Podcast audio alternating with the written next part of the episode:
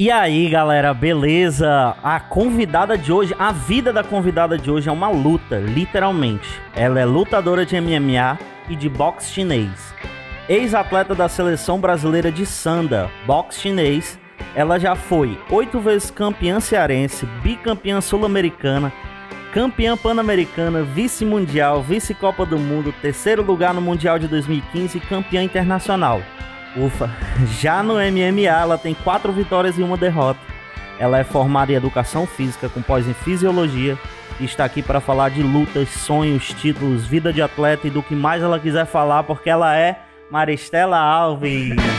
Prazer. Errei alguma coisa? Não, tudo certinho. Foi, acho que foi a apresentação mais longa que a gente já Ainda fez. tem mais coisa, mas é porque eu corto.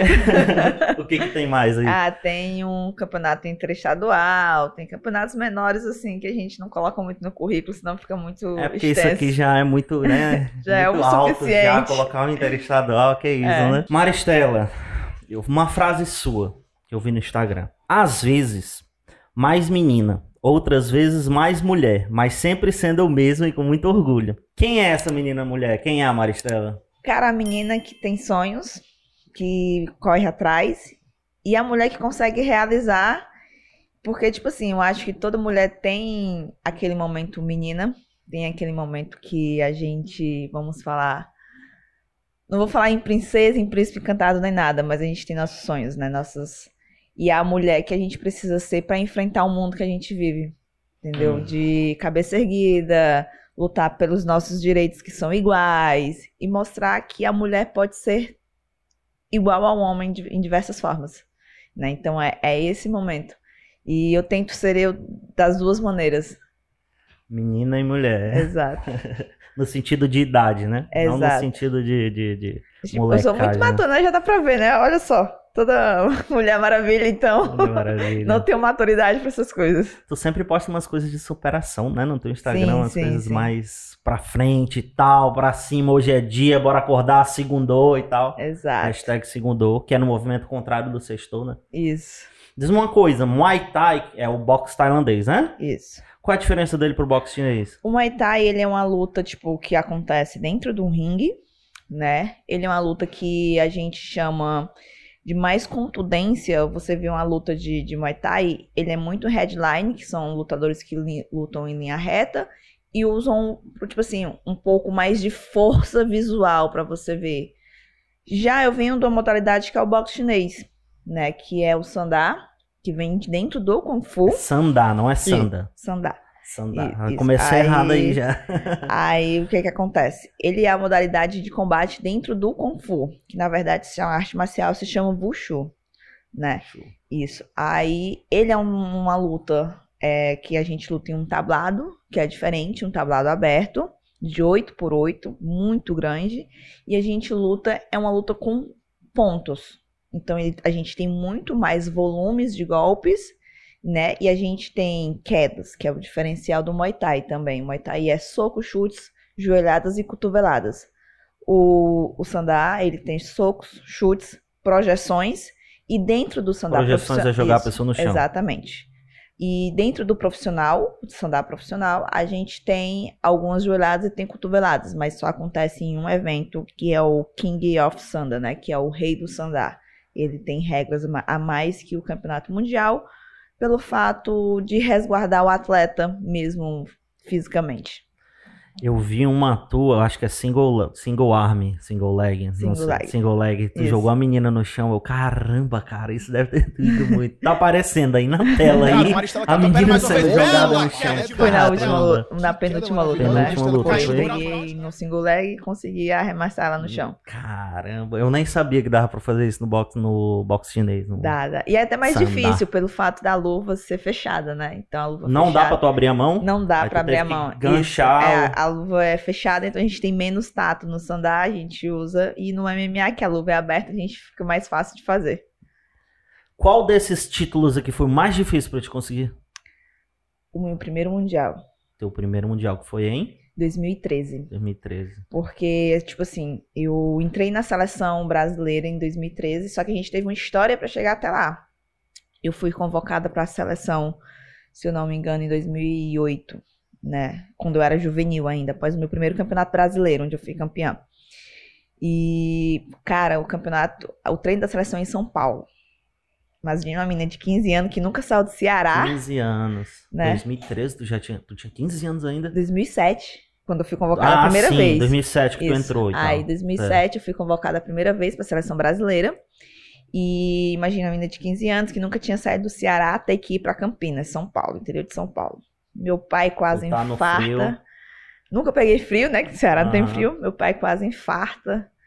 E a gente gastou rios de dinheiro, exemplo, para mim ir pro voo mais rápido, pro hotel mais perto de onde era o treino da seleção, porque acontecia lá. E a gente foi. São três treinos que acontecem. Então imagina aí. Hoje tá mais caro, mas imagina naquela época três passagens para São Paulo, hospedagem no, no hotel que seria o mais seguro para mim, tudo bancado pelos meus pais. Na época eu não trabalhava ainda. Quando foi no último treino, eu recebi a tipo assim, a mensagem que eles não iam levar juvenil feminino. Eles cortaram e falaram que era por falta de experiência. Eu quase falei assim, eu cara, como é que eu vou ganhar experiência e tá me cortando? É. Faz sentido. E eles cortaram o juvenil feminino inteiro. Então, tipo, eu falei pra mim, né, que eu só voltaria na seleção novamente quando eu conseguisse arcar com os gastos pra não fazer meus pais gastarem com tudo de novo e se fosse pra ficar. E demorou um bom tempo. Fui convocada várias vezes, novamente não fui. E decidi ir no em 2012, 2013, na verdade, que eu lutei o brasileiro em 2012, em 2013 eu fui convocada novamente. E mais uma vez foi uma luta. Na época, a seleção brasileira, o que é que acontece? Você tem que ir para lutar com a dona da vaga. Qual o último primeiro lugar? Isso, com que a a seleção brasileira tem a formação oficial, Certo. entendeu? Eu, como convocada, vou lá para tentar tirar a vaga da oficial da categoria, que na Certo. época era 56 quilos. E uma menina que eu era fã. Né? E eu falava assim, pô, se eu ganhar dela já é um sonho. Mas era daqui? Não, ela é de São Paulo. São Paulo. E aí começou a luta para tentar entrar na seleção. Porque o que, que acontece? Você tem três treinos. Você só tem direito a faltar um. No primeiro treino, eu não fui, não pude ir por problemas, não lembro qual foi. E a gente tem que justificar.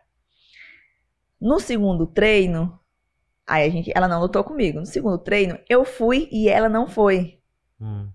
Aí eu falei assim, pô, então vai ter dois eventos. Ia ter o campeonato internacional e ia ter o campeonato sul-americano. Ca- É time A e time B. Aí eu falei assim, não, acho que vão me dar o time B. Porque o time A, que é o mais importante, vai pro sul-americano. E o internacional, que é menos, vamos botar Sim. aqui pra, pra mim. Saiu a convocação, né? E na convocação, meu nome saiu como reserva Hum. não saiu nem pro time A e nem pro time B. Ou seja, se acontecesse qualquer coisa, vamos falar assim, com ela, eu seria chamada. Sim.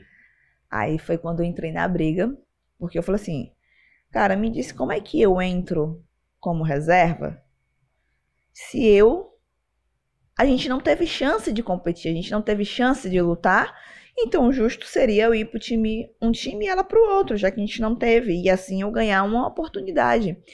Ele, não, vai ter o terceiro treino, tal, isso e aquilo. E vocês disputam no terceiro treino. Ele que tu tá falando é O, o. o, o técnico da seleção brasileira, na época, o diretor técnico de Sandá. A gente foi pro terceiro treino. O que é que acontece? Ela não vai. Né? Aí. Segunda falta, né? E segunda falta e Certo. não pode. E foi para poder participar de um campeonato de K1, onde a gente é proibido participar de qualquer outra competição quando a gente está disputando vaga. Porque Certo. a gente pode acabar se lesionando e prejudicando a seleção brasileira, né? Porque, porra, um atleta de alto rendimento acabou faltando. Aí eu deixei passar todo o treino, porque são dois dias de treino, sábado e domingo. Eu falei, ah, hoje ela não vem, amanhã ela vem. Beleza. No domingo ela não foi. Eu simplesmente cheguei no técnico, no diretor técnico da seleção, só falei assim, e aí? Qual é? Como é que vai ser? Porque, por regra, a gente só tem direito a faltar um treino. Não é? Ele engoliu um seco, que eu lembro de todo. Tipo assim, eu lembro da cena, sabe? Aí ele pegou e falou assim: ó. É. Aproveita a oportunidade que a gente está te dando, que às vezes não bate na porta duas vezes. Hum. Aí o cara falou assim: eu, pô, eu tô seguindo a regra que ela não pode faltar e o cara ainda tá achando ruim que vai me dar a vaga. A gente foi pro Sul-Americano, ganhei Sul-Americano de 2013 e no mesmo ano tem o Mundial. Aí eu fui pro Campeonato Mundial. São oito atletas, cinco masculinos e três femininos. Mais oito atletas da outra seleção de Wushu, moderno, tradicional, essas coisas assim. Dos 16 atletas que foram, eu fui a única a voltar com medalha. Massa.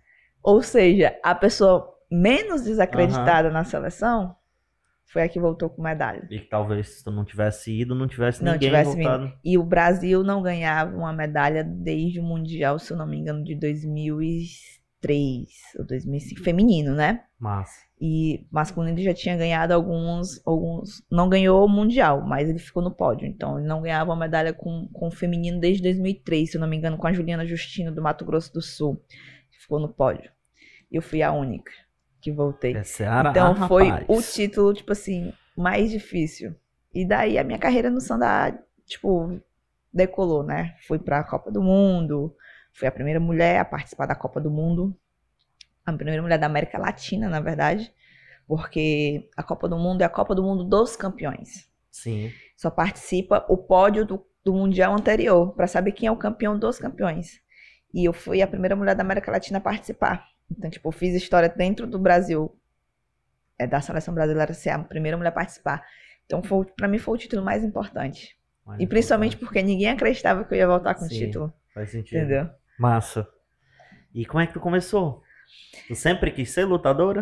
Antes da resposta, galera, tem um aviso importante, é rápido. Eu tô fazendo o curso Viver de YouTube do Peter do Enerd recomendo muito pra vocês. Ele tem o maior canal nerd do Brasil, é dono de várias páginas famosas como TV Cifras e passa toda essa experiência nesse curso, desde o básico.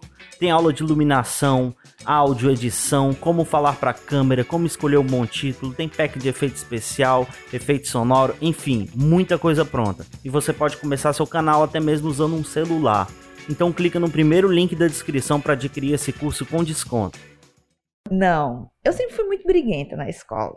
né? Ah, Sempre fui muito briguenta. Minha mãe vivia sendo chamada na escola porque eu metia porrada em todo mundo. Escreveu, não leu, o pau comeu. Era desse jeito. Não Caramba. tinha paciência pra nada. mulher, homem, Hum, todo era. mundo. E minha mãe vivia na escola e falou assim: não posso fazer nada, não é dela.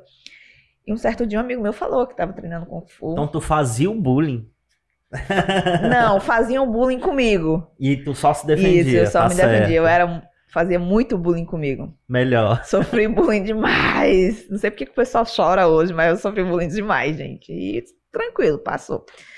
Aí, né, um amigo meu falou que tava treinando Kung Fu e a gente viu Kung Fu com aquelas coisas assim de filme, mentirosa, tal, isso aquilo.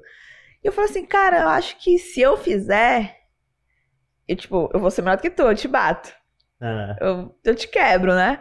E ele, não, não sei o que, tá, isso aqui já tô treinando há mais tempo. E isso ele me apresentou, foi num projeto social, perto da minha casa.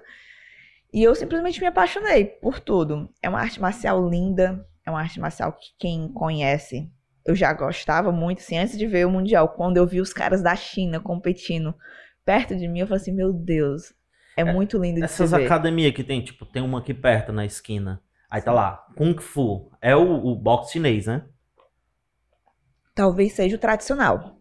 É pra ter o boxe chinês, se ele der aula de sandá, e tem o tradicional, que né, muita gente não sabe que o, o que o Kung Fu, o Wushu, ele tem várias categorias dentro dele. Ele tem exemplo, a gente tem o judô chinês, que se chama Suai Jiao. A gente tem uma competição só de judô chinês, só de queda. Judô chinês. Tá entendendo? A gente tem a competição só de trocação, que é o sandá. Dentro do Wushu, ele é dividido em diversas áreas. Tem o tradicional, tem o tai chi, tem o moderno e por aí vai. Aham. Então é uma arte marcial muito complexa, que nem sempre todo mundo sabe como é que ela é dividida e só vê aqui o que a gente vê nos filmes, né? Mas é uma arte marcial linda. A gente tem uma competição que se chama Dulian. O Dulian é uma luta montada, encenada. E tem essa competição dentro, né? A luta pode ser de mão livre, pode ser Aí com é- armas, Não é quem que é ganha, exa- é a performance é a melhor ganha. performance. Certo. Né? E é exatamente esse do leão que a gente vê nos filmes, que Sim. é toda aquela luta montada. E a gente ver ao vivo o cara com facão, com lança, espadas, arma dupla. É. É muito legal, porque os caras. Pô, tem uns caras do Irã que dá um chute que o cara voa dois metros e assim, "Cara, como é que esse cara pulou? né? Mas é incrível. Sim, mas eu te interrompi. Tu tava Aham. falando do como tu começou. Aí esse teu colega, o aí, fio. Pronto, filmes. não, aí a gente foi, eu me apaixonei. Ele não treina mais hoje e eu treinei e pronto. Tipo, me apaixonei e continuei. Começou e foi. Foi, tive minha primeira luta, é, acho que em 2005, se eu não me engano. Foi em 2005, Deixa minha primeira cálculos Aqui. 10 anos? mais de 10 anos. 2005. Se eu não me 10, engano, eu já 10 faço há anos de 13 idade. anos. Não, eu já tinha 12, 13, eu acho. 12, 13.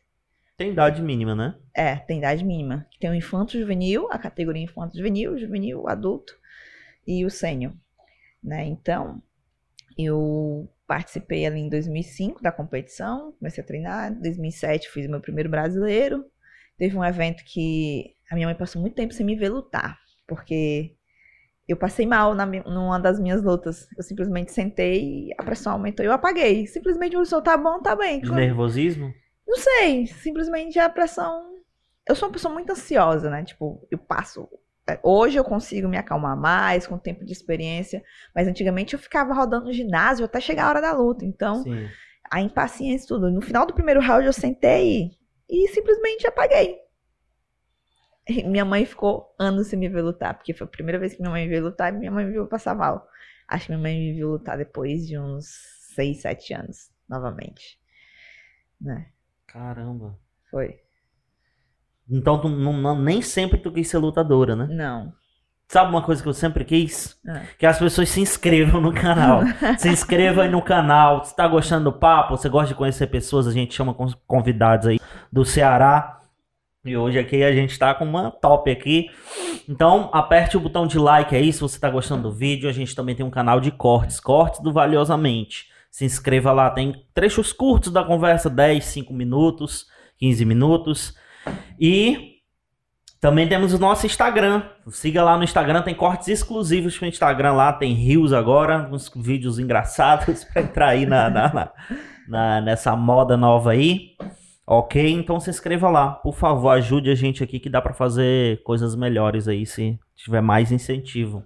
Falando em incentivo, como é que é incentivo do, de governo particular? Assim, o incentivo dentro do esporte, dentro do Brasil inteiro, porque a gente, eu tenho amizades fora, né? Então, a gente vê que é muito difícil. E hoje eles só incentivam quem é visto. Hoje eu Quem sou já tá. Isso. né? Hoje eu Não sou quem muito tá grata, porque hoje eu tenho patrocinadores, eu tenho apoiadores, hoje eu tenho uma equipe comigo. Mas o que eu recebi de não, tipo assim, e de não ser humilhante, sabe? Mas de pessoa. Já recebi não de exemplo de vereador na câmara ali que fica ali perto da Jovita Feitosa, se eu não me engano, aquela câmara. Ali é a Câmara dos Vereadores, né? Jovita Feitosa, eu sou ruim de geografia pra caramba. Vamos lá, por ali, mas Enfim, não lembro. é. Já fui ali vender rifa na época pra viajar. E um cara que tem dinheiro olhar pra minha cara e falar que não tem cinco reais pra comprar uma rifa. E eu batia em todos os escritórios. né? Fogo. E o cara falava que não, já che... a secretária já chegou a comprar pra não deixar eu sair de lá sem nada. Ela é mais política que ele, porque político significa. É, mas político significa, a palavra político é cuidar de pessoas. É, Isso, né?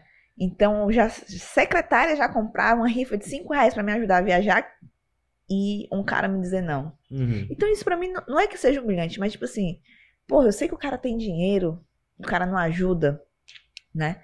Mas existem programas do governo, do estado, não posso mentir, já fui ajudada sim pelo governo, que eles... Bem ajudada, Maricela? Sim, porque você recebe uma passagem aérea no valor de 4 mil reais, é bem ajudado, Massa. entendeu? Viajei praticamente todos os eventos com o governo dando a passagem. Só que é muito burocrático, é um detalhe assim, ele pode te fazer perder. E às vezes as pessoas não têm paciência ou não conhecem o programa, então não, não, não acontece, né? Mas são quilos de papelada, currículo esportivo, declaração, e vem, tem que vir convocação, tem que vir não sei o quê, tem que vir É muita coisa. Aí, se é internacional, você tem que ter, apresentar passaporte, tem que apresentar se tem visto, se não sei o quê. Então, é, muito, é muita coisa. Mas o governo tem sim, tá? Um, um programa de passagem aérea. Só que ele realmente é um pouco complicado. E, e você tem que pedir internacional com 45 dias antes da Sim. viagem, ainda você corre o risco de receber ou não. Então você não sabe se vai ou não. Mas sempre foi tu que foi atrás. Sempre foi Nunca eu que fui ninguém atrás. chegou, olha a Maristela aparecendo aí, o que, que você acha? Não, e sempre foi de amigos, famílias, vivia fazendo rifa até hoje, tipo, a gente faz vaquinha, faz rifa para quando Tu tava fazendo um sorteio dos dos 5K. 5 milhões, 5, é. 5K. Mas aí são, já são parcerias que fecharam comigo e vão dar o prêmio. Então, tipo assim, exemplo, hoje eu tenho uma nutricionista comigo que cuida de mim, é quase um casamento, que a gente tá junto há muito tempo. Eu tenho meu fisioterapeuta, né? Eu tenho hoje, já consegui fechar agora comigo uma, uma nutróloga para cuidar também da parte da minha suplementação atlética. Eu tenho algumas lojas. Nutróloga e Nutróloga. nutricionista. São, são áreas Caramba, eu diferentes. não sabia. São, são áreas diferentes. A nutricionista, ela cuida da minha dieta em si, Sim, do gasto calórico, tu perco, o que eu como e tudo Ah. mais. A nutróloga, ela vai cuidar de tudo que eu tomo pro meu alto rendimento, né? É a Suplemento. suplementação. A suplementação em atleta, ela é, tem as dosagens um pouco maior. Exemplo, todos os meus valores dobraram desde que a gente Aí começou. uma pede pra ver o que a outra. É, elas Ah, trabalham em conjunto. massa. Ela vê a minha dieta, vê, vê a quantidade de calorias que eu perco por dia e tudo mais. Então, tudo vai, né? Os exames bioquímicos fica mais fácil. A nutróloga pedindo, porque querendo ou não, a gente perde muito peso, pode atingir rim, pode atingir tudo, todo aquele negócio. Então, tem uma médica hoje Uhum. comigo. Eu tenho algumas lojas que me apoiam, loja de açaí, né?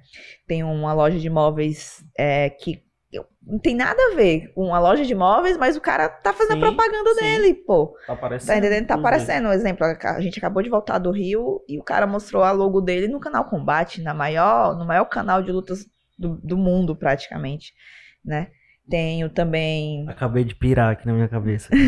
Imaginei o cara. Olha aqui como nossos móveis são resistentes. Aí tu dá um soco assim, não quebrou. É, é Eu, tipo, caraca, né? pirei agora que viajei. É, mas uma jogada de- é uma jogada de marketing, né? Então a gente fica naquela. Hoje eu sou muito agradecida com tudo que eu tenho. Eu uma pessoa, eu falo, sempre sou uma pessoa muito abençoada, porque sempre colocam pessoas boas na minha vida. E hoje eu consigo, não consigo ainda 100% me manter do esporte, mas eu tenho uma condição melhor do que eu tinha antes. Até mesmo pelo fator do esporte ser mais visível. O MMA ele é mais visível que o Sandar. Tu é, tu é É. personal fight também. né? Sou, sou personal trainer, sou personal fight. Entendeu? E assim tu consegue. E aí, quanto mais mais, visível na luta eu fico, tipo, meu personal faz também Mas fica mais é, é visível. muito louco pensar que uma pessoa que tem mundial, que treina pra isso, pra representar o Brasil, aí Sim. não tem o, o suficiente pra viver no Brasil, tipo assim, entendeu? Não. Por isso que muitos atletas vão para os Estados Unidos. Porque lá é. O apoio é muito mais fácil. Desde Muito, a muito, universidade, muito, né? Lá eles têm uns incentivos pra esporte. muito. Exato. Lá eles dão bolsa, cara, pra, tipo, pra líder de torcida. Não tô desvalorizando, Sim, sim. né? Porque os campeonatos de líder de torcida você vê É nos quem- filmes que são muito massa. Aham. Mas, exemplo, aqui a gente tem. No Brasil, os caras só enxergam futebol. Os caras. Tem muita gente que fala assim: você não, qual é o seu time? Eu falei, não sei, eu detesto futebol. Não acredito. Aí eu, por quê? Eu, porque, tipo, cara, no meu mundo, que é o da luta, não é visto por causa do teu mundo. O Hum. mundo do futebol, ele ofusca todos os outros esportes. Entendeu? E onde a gente sabe que o futebol, a gente não tem os melhores atletas como exemplo, a gente tem vários atletas por aí que, tipo, do próprio Brasil que fazem muitos erros na vida, visivelmente não são punidos porque são jogadores, Sim, né? verdade. E Hum. é, a Dá gente pra pensar numa é. dúzia já. né? Tipo assim, hoje alguns lutadores estão aparecendo com essa vida, mas os brasileiros ainda estão bem tranquilos, né? E eu falo, o futebol ele apaga todo o resto dos esportes que, que pode ter sucesso. Exemplo, por que, que a gente não pode ter um evento com público no MMA aqui no Brasil e na Copa América teve público? Como você tá falando agora na, Sim, na o cara na- Covid, na é. pandemia? Por que, que eles voltaram e outros, quase outros esportes ainda não voltaram? Estão voltando aos poucos, né? Copa América. Ah, entendi. Entendeu? entendi Então voltando aos É. poucos. Mas o público, o público no UFC nos Estados Unidos já tá aí acontecendo. Público de 10 mil pessoas, Entendi. né? Mas aqui não. Não é bom comer, né? Depois que eu perdi 8 quilos. Eu não fechei a boca, a gente tem que fechar. Tu tá se permitindo comer mais por causa do. Porque a gente tá em off, né? É, tu terminou uma luta agora, né? Exato. Como é que é a tua rotina de treino? Eu vejo no Instagram, eu já fico cansado só de olhar, assim, sentado olhando tudo. Ah. Cara, tipo assim, eu sou uma pessoa extremamente imperativa, né? Por- Imperativo? É, Hum. porque eu não paro. Até quando o meu professor fala assim, ah, descansa. Eu fico assim, ai meu Deus, o que, que eu vou fazer hoje? Ah. Eu não consigo ficar em Descansa casa. é um é, day off, é um dia É. livre, né? Aí descansa hoje, eu vou na praia e corro 10 km. Ele mandei descansar, eu pessoa, mas correr pra mim não cansa. Tipo assim, é diferente, Sim. né? Ele um não, prazer também, desca- É, porque eu sou, eu sou exatamente assim, ansiosa. Eu sou ligada no 220 direto, direto, direto, direto. Então, hoje eu tô de férias do trabalho, mas eu trabalho na academia também. Aí eu trabalho de 6 da manhã ao meio-dia, né?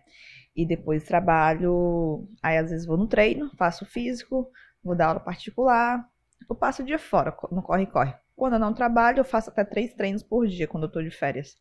Foi o que aconteceu pra preparação, que eu falei assim, olha, não dá pra trabalhar e treinar. Pedi férias, meio que desculpa, mas liguei o foda-se e falei, ó, não venho a partir de amanhã. Saiu a convocação da luta e eu não vou vir, não Sim. posso. Aí eu vou fazer os dois a três treinos por dia, que é o que a gente pretende fazer, né, para as próximas lutas. Pedi demissão do trabalho.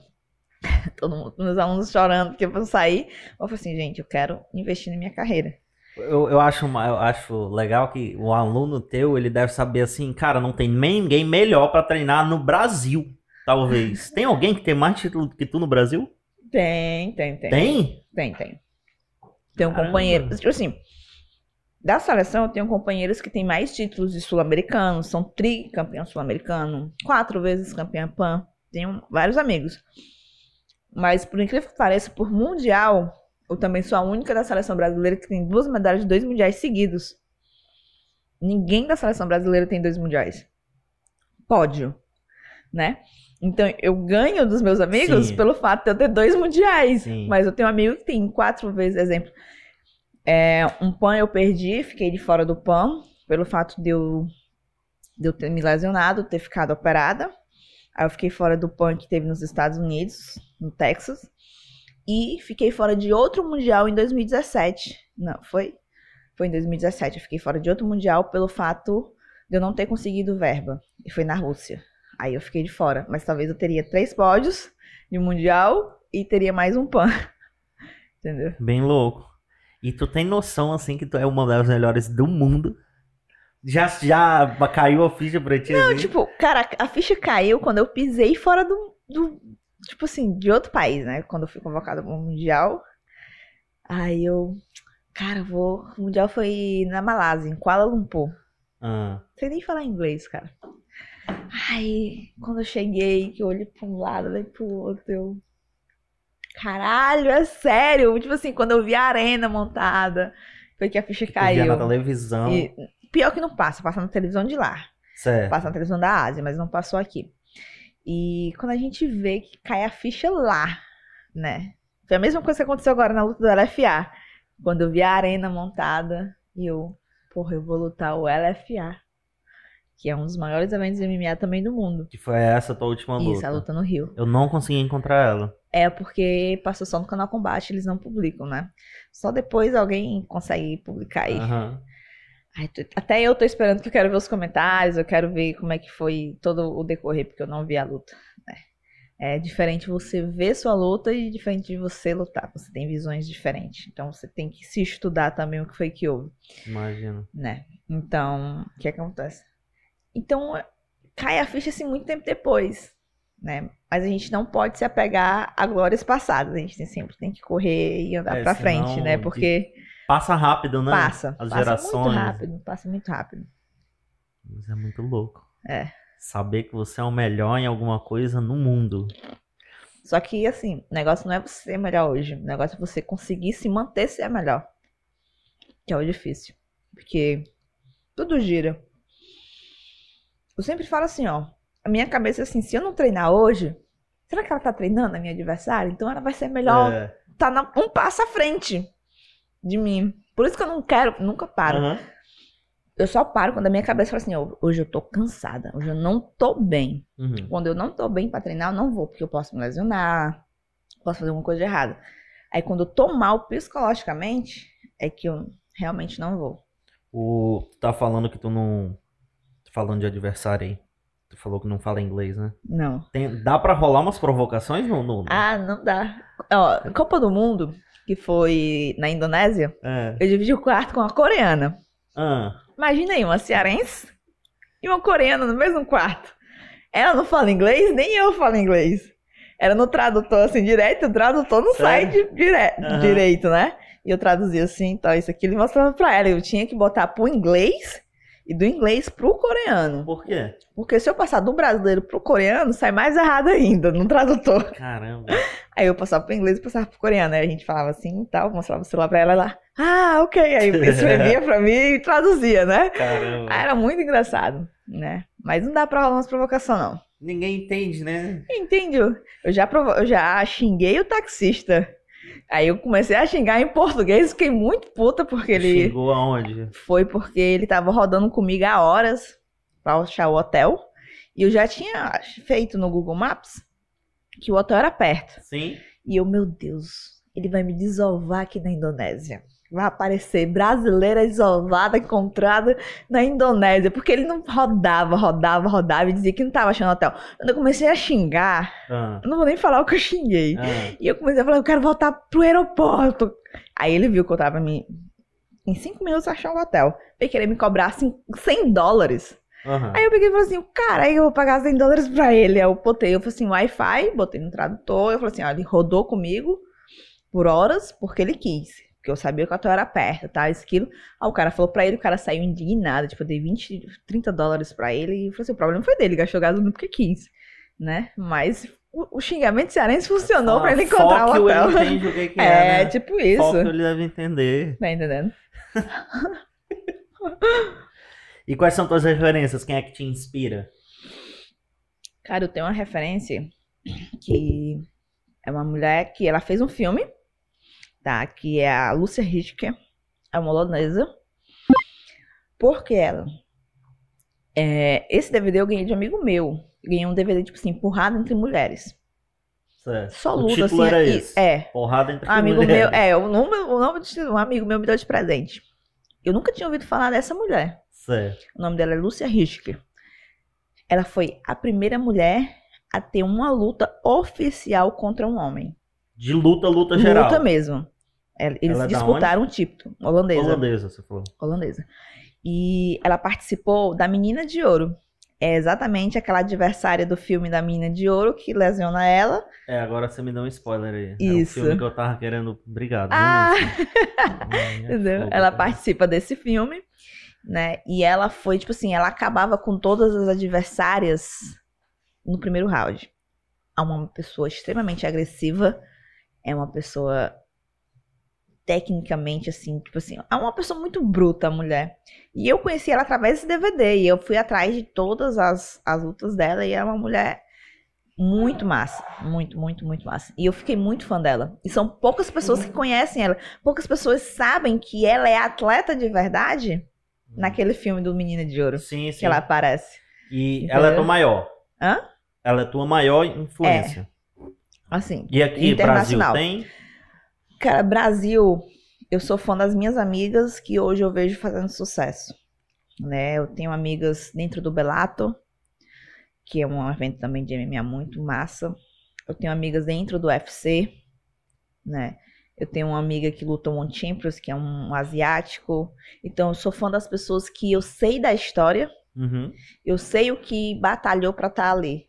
Lógico que eu vou falar que eu sou fã é, da Amanda Nunes, sou fã da Amanda Ribas, né? Conheci a Amanda Ribas pessoalmente, uma pessoa maravilhosa, mas eu sou fã de verdade das pessoas que eu sei o A, que, a que- história. a né? história. Então vocês têm um grupo de WhatsApp de atleta, assim? Não, De- eu tenho de- do meu grupo, eu participo de um grupo De várias, de outras academias, de outros lugares que eu já viajei e tudo mais, a galera me põe no grupo, grupo. eu. Pois é. Né, mas eu sou fã das pessoas que eu, que eu conheço a história de verdade. Né? Muito, é muito fácil você falar que é, pô, é fã ali, mas você não sabe. Lógico, esse exemplo, sou fã do Zé Aldo, o cara é um monstro. Fica próximo quando você vê É, a, o cara é um monstro. a história. Mas eu sou fã de pessoas que tá ali todo dia comigo. Exemplo, você, você fez entrevista com o Arlen, eu sou fã do Arlen. É um cara fenomenal tecnicamente como pessoa, porque às vezes você conhece o atleta ali, né? O que ele aparenta. Sim, E você não sabe como ele é como, ele é como pessoa. sim. E é um cara de coração gigante. É um cara que você, você vê ele assim na rua e você fala assim, caralho, esse cara é mal-humorado. é, tudo, né? Mas não. é, as um- primeiras vezes eu conheci ele na igreja. As primeiras vezes que eu vi Exato, assim, eu, eu. eu vou- você caraca, vê um cara assim. E uma vez os meninos fizeram trollagem com ele, os adolescentes, né? Quando Aham. adolescente, esconderam não sei o que dele aí. Aliás, não vamos falar quem foi, não. Eu saí batendo em todo mundo. Aí deu um murro no, no- no braço de cada um. Pá, pá, pá, pá. Eu, caraca, bicho. Mas é um o cara, cara. é brabo. Aí eu fui é um- conhecer ele, ele de boa. Eu sou fã dele, sou fã Fica dos meus. imitando os heróis da Marvel, fica tirando onda. Eu sou fã Gente como a gente. meus colegas de treino que tá ali ralando comigo todo dia. Que abrem mão. Por exemplo, eu sou a única menina da V8. Né? Da de atleta. E os caras. Eu tenho um amigo meu que mora no Aquiraz. O cara saiu lá do Aquiraz, na minha preparação agora para FA, e vinha todo dia pra Fortaleza pra me ajudar na minha preparação. A V8, eu morava muito perto da V8. Eu morava uma quadra de distância da V8. Mas na antiga ou na nova? É lá no Luciano Cavalcante. Pronto, a Ficava lá gente na, mudou, na tá, frente de uma rotatória. Exato, a gente mudou. Tá perto da L3 agora. Uma vez meu carro quebrou lá na frente. Dirigi um, um Escort. Aí eu fui pedir ajuda da menina lá, né? Aham. Aí eu acho que a menina achou que era algum golpe, alguma coisa. É, eu, eu- estranho, né? Chegando assim, não, meu carro quebrou e tal. Uma história que podia ser Aham. inventada, né? Aí ela chamou o Arlen, que eu, na época eu só conheci de vista, eu não reconheci na hora. Aí o Arlen, beleza, aí chamou a galera inteira pra empurrar o carro, É. pra me ajudar. Eu, caraca, bicho, se eu tivesse errado aqui, Tava o ferrado. cara ia se lascar, mano. Tava ferrado. Foi engraçado esse Pois dia. é. Um monte de cara saindo assim de, de, de kimono, kimono não, meu Deus do céu, é... A Mas tem, o, roupa. que- tem, tem o kimono, É kimono, tem né, o o kimono, que eu- lá a gente treina Gil também. Se fosse uma, uma roupa mais assim, mais grosseira, grandona, como fosse um casaco, é o kimono. Mas naturalmente a gente treina de camiseta e short mesmo. Não, mas saiu um monte de cara de, de, de aqueles coisas azul e branco. Então mesmo e devia ser na hora do treino do, do Gil mesmo. é Era de noite. Aí os caras empurrando o carro. O carro nunca. Eu acho que ele andava mais rápido com os caras empurrando. Não, tô exagerando aqui. Ai, ai. Pois e qual é é. o teu objetivo, assim? Onde é que tu quer chegar no máximo? Cara, o meu objetivo, lógico que eu sonho em, em que seja fazer uma luta no UFC. Certo. Lógico, todo mundo quer lutar UFC, é o maior palco de MMA do mundo. Mas tem o Invictus, tem o Velato. Eu quero lutar num puta evento. Mas eu quero mais ser inspiração para outras mulheres do que realmente ser só uma lutadora. Né? Porque hoje eu fico muito triste. A gente vive num mundo onde o feminicídio tá gigantesco, a violência da mulher tá gigantesca, né? E uma mulher olhar pra mim e falar: "Ai, eu não sei como é que tu luta". Eu falo pra ela assim: "Pô, eu, eu consigo me defender numa festa, eu consigo me defender de um assalto. É muito mais provável que aconteça algo com ela Sim. do que comigo, Sim. que consigo me defender. E ela hostilizar o que eu faço. Esse, esse que tu fala assim, assim, ai, não sei o que, tu acha que isso é hostilizar, ela tá te É. hostilizando. Tem pessoas que, exemplo, tem pessoas que só treinam. Eu tenho amigas que treinam e amam treinar, mas não tem coragem de lutar, mas olham pra mim e falam assim: ai, amiga, tipo assim, eu não sei como é que tu consegue. A maneira que fala de não sei como é que tu consegue apanhar e tudo mais. Tipo, me admiram por eu ter coragem do que eu faço, de trocar porrada. Certo. E tem outras que falam assim: ai, eu não sei como é que tu consegue fazer isso. A forma de se expressar a gente ah, sente, sim. entendeu? Tipo dizendo que é masculino. Exato. Uma coisa tão masculina, mulher, e, E- tal. Entendi. Já exato. vai um pouco pra Então, campo da exato. sexualidade. a, man- a maneira que, a, que, que ela porta a palavra, você consegue ver Aham. se ela tá te admirando. Pô, tem amigas que falam assim, "Ué, bicho, eu não consigo fazer o que tu faz. Porque me vê levando porrada com os meninos todo dia, me vê perdendo peso, me vê treinando direto, me vê deixando de sair, me vê deixando de beber, me vê fazendo assim. Aí fala assim, cara, eu não consigo fazer o que tu faz, porque não abre mão. Sim. Não consegue abdicar. E tem pessoas que falam de que eu não. Ah, não sei como é que tu faz isso. Tá entendendo? De maneiras diferentes. Então a gente sente a Sim. diferença. Então, é isso que me entristece. Hoje, uma mulher. Ah, eu não consigo fazer, mas, pô, que legal que você É faz. foda, né? Então é e tal. diferente. Aham, Ah, eu não consigo levar uma porrada porque eu sei que dói. sim. Mas, pô, o que tu faz é legal. Então são maneiras diferentes de apoiar uma e por que mulher. que tu acha que essas mulheres fazem isso? Porque, vou falar a verdade. A mulher, quando nasce, involuntariamente, ela é treinada para ser aquela princesa, para ser a esposa, para ser a mulher, para ser defendida do, da, Uhum. né, pelo homem. E Então, tu vê problema nisso? não, não vejo. Aham. Eu posso ser uma mulher defendida, eu posso ser uma mulher do jeito que eu quiser, mas ela não vai me deixar de ser menos mulher porque eu luto. É, Tá entendendo? Porque eu luto. Questão de lógica também, né? Pois é. Entendeu? Então, lógico, eu, eu convivo com os meninos, eu tenho um jeito mais mais jogado de ser. eu- infelizmente, eu falo assim, gente, 90% do meu dia eu tô suada e tô descabelada, porque eu estou treinando, eu estou dando aula, às vezes eu saio de um treino e tenho que dar aula. Não consigo ficar maquiada, não consigo. Eu falo assim, gente, como é que uma mulher consegue se maquiar às 6 horas da manhã? Eu não consigo nem tomar banho direito às 6 horas da manhã. Tá entendendo? São vidas diferentes. Ela escolheu uma vida, eu escolhi outra. E tá tudo certo, né? Mas tá, tá tudo igual, tá Aham. entendendo? Eu não consigo. Eu falo assim, gente, se eu puder ir de, por todo canto, de rasteirinha ou de havaiana, pra mim tá massa. Mas uma mulher, eu falo assim, gente, eu admiro uma mulher que anda de salto a noite toda e não desce do salto. Porque eu sei que dói as pernas, tá Aham. entendendo? Então, você não pode, tipo assim, desmerecer a vida que eu escolhi porque você escolheu outra. E ainda falta muito nisso nas mulheres.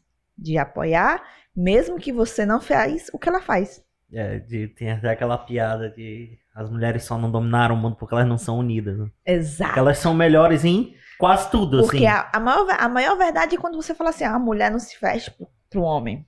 A mulher se veste pra outra mulher pra É. se sentir melhor do que a outra mulher. Aham. E isso é verdade.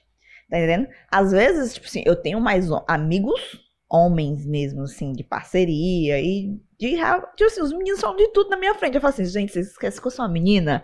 Aí os meninos olham assim pra mim, ah, não, é a Maristela, tá entendendo? É. Me tem como amigo, me tem como parceiro, Sim. né? E exatamente, as mulheres ainda têm um ego também entre, o- o- entre elas que não se une. Isso não deve acontecer. Tá entendendo? Tanto fisicamente. E os homens são unidos, mas é unido pra fazer merda, né? Pra ficar, Exato. nós somos um bando de loucos. Entendendo? Mulher Mas, não assim, tem isso, Faz as entendeu? cagadas junto, tá É, entendendo? E a mulher, mulher não faz. Não a- tem isso, não. Exato. E o que que te motiva a entrar num ringue, assim? A levar porrada, acordar todos os dias e correr?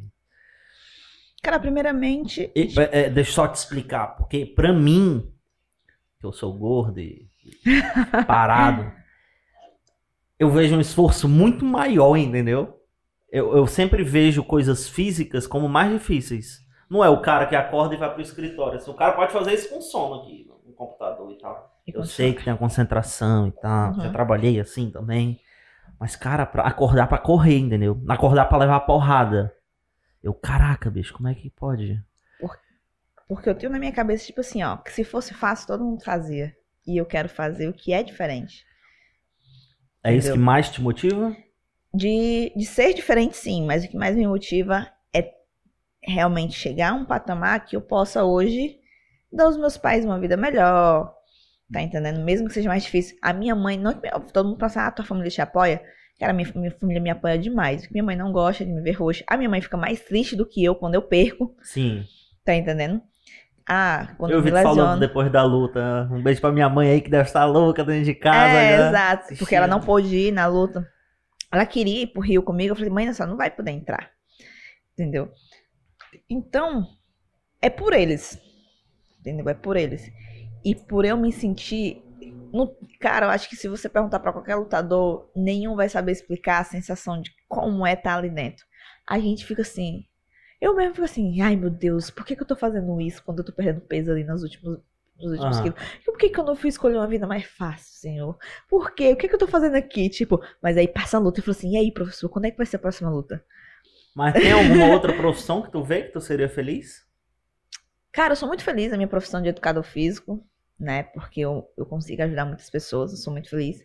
A galera já mandou fazer concurso pra polícia e tudo mais. não, mas assim, tu se vê, tu, ah, se eu não fosse lutador, eu seria. Não, Nunca? não.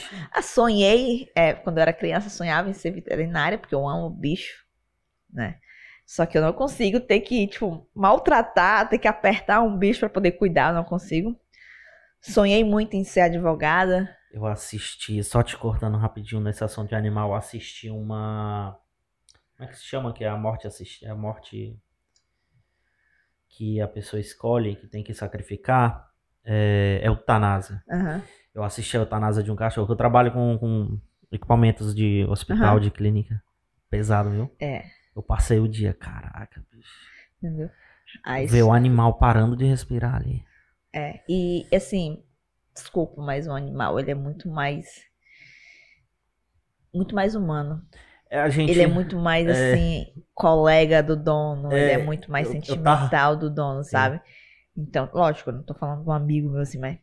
É, é, um, é um carinho, um É amor tão diferente. verdadeiro que você fica assim, meu Deus, sabe? Não merecia, a gente tipo, Isso. pensa assim, né? É, Que a gente Porque vê a é muito- maldade na gente, entendeu? Aí, ah, tá Exato, morrendo de, de boa, tá morrendo. É, eu falei assim, ah, morrer faz parte. Eu falei assim, gente, infelizmente, a gente, desde que a gente nasce, a gente sabe que é nascer, crescer, evoluir e morrer. E a gente nunca tá preparado pra morte, né? Do, É. De um próximo, do amigo, alguns. E mesmo às vezes as pessoas prolongam a morte de um ente querido, porque quer estar ali, às vezes não vê como é sofrido. Mas quando é um animal, você também sofre do mesmo jeito, por Sim. todo carinho, por todo companheirismo e tudo mais. Aí eu sonhei ser veterinária, mas não consegui. Porque eu, não, eu falei assim, ah, meu, eu não consigo ter que amarrar um bicho, ver um bicho, tipo assim, apagado Sim. e tudo mais. Uma vez eu vi um, um filme de guerra, um filme de guerra, não, um documentário sobre a Primeira ou era a Segunda Guerra Mundial. Acho que era a Segunda. E aí, história de gente morrendo e tal, não sei o que, é triste.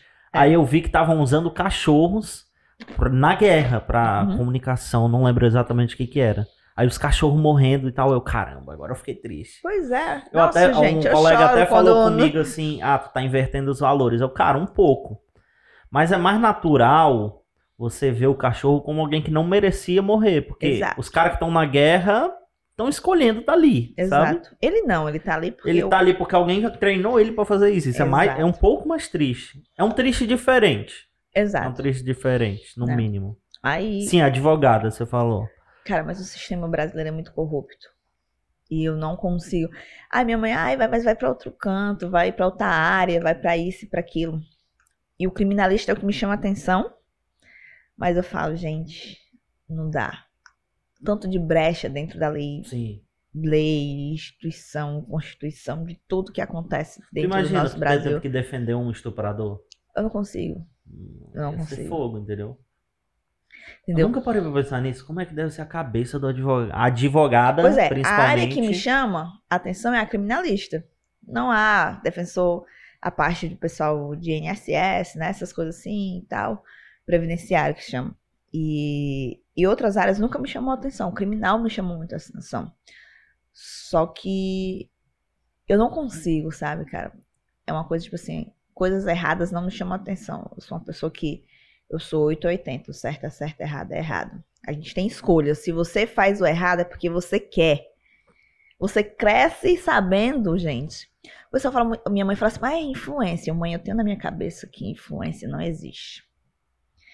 Porque desde que a gente nasce, você aprende, exemplo, que roubar é errado. Sim. Existe uma, às vezes, exemplo, eu não, eu não, eu acho horrível. Eu fico com dó uma pessoa que rouba comida.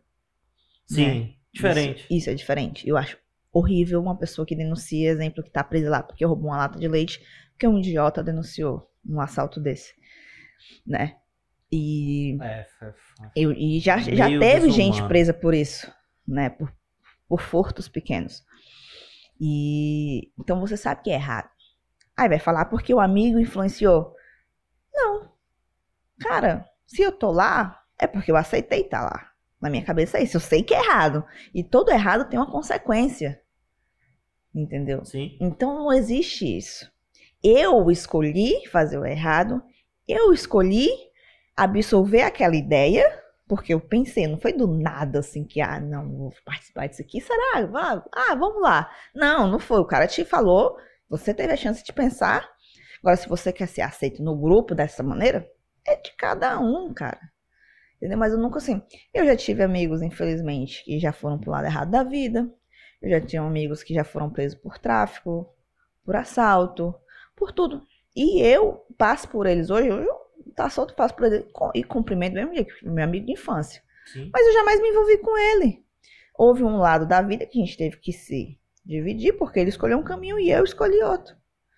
Entendeu? Então, é aquilo ali. Então, não consigo. Por isso que eu falo assim, desisto do direito, porque para mim não dá. Aí, era atleta, escolhi educação física, ganhei bolsa na faculdade por causa do esporte, né? Fui Massa. ganhei bolsa, fui patrocinada algumas vezes pela faculdade, a faculdade ajudou financeiramente também. Então tudo aquilo ali me ajudou e cara, é muito gratificante quando você recebe uma mensagem falando assim: "Ah, eu perdi 10 quilos, eu tô muito feliz, tal, isso aquilo e, e tal, tô melhor". Um aluno meu que era diabético hoje não é mais, ou era hipertenso hoje não é mais. E é o remédio mais barato, cara. É o remédio mais barato você pagar uma mensalidade numa academia de 50, 60 reais do que você todo mês comprar uma caixa de remédio de uma hipertensão ou de uma diabetes, Verdade, passar anos, entendeu? Boa. Academia é um remédio mais barato. É. E, e tem academia de 50 reais ainda. Tem. Infelizmente, porque depende do bairro, né? Não, é, jogando pra baixo. É, e aquela coisa assim. E, infelizmente, a gente não é considerado um profissional da área da saúde. Sim. Né? E isso que me chateia. A gente é muito desvalorizado. E a gente consegue deixar de fazer você ir a um, a um cardiologista, a gente consegue deixar de fazer você ir a um Talvez clínico de um diabético. Que não seja reconhecido. Tá entendendo? A gente deixa de fazer você ter vários problemas. Vocês estão indo contra o mercado. Aí eu chego, o cara falou assim, aí, profissional, a gente foi excluído da lista do Sim. Covid como área da saúde. E depois que saiu vários estudos mostrando como a imunidade do exercício físico colabora. É mais questão de lógica também, né? Nem precisava Exato. sair o estudo, digamos assim, né? Exato. Aí é o que me deixa triste, que a gente não é valorizado, né? Mas eu amo a minha profissão. Eu acho muito. Real. Uma pergunta ruim. Não, não é ruim. não faço perguntas ruins. Tá pensando em desistir em algum momento dessa tua carreira aí? Da luta, sim.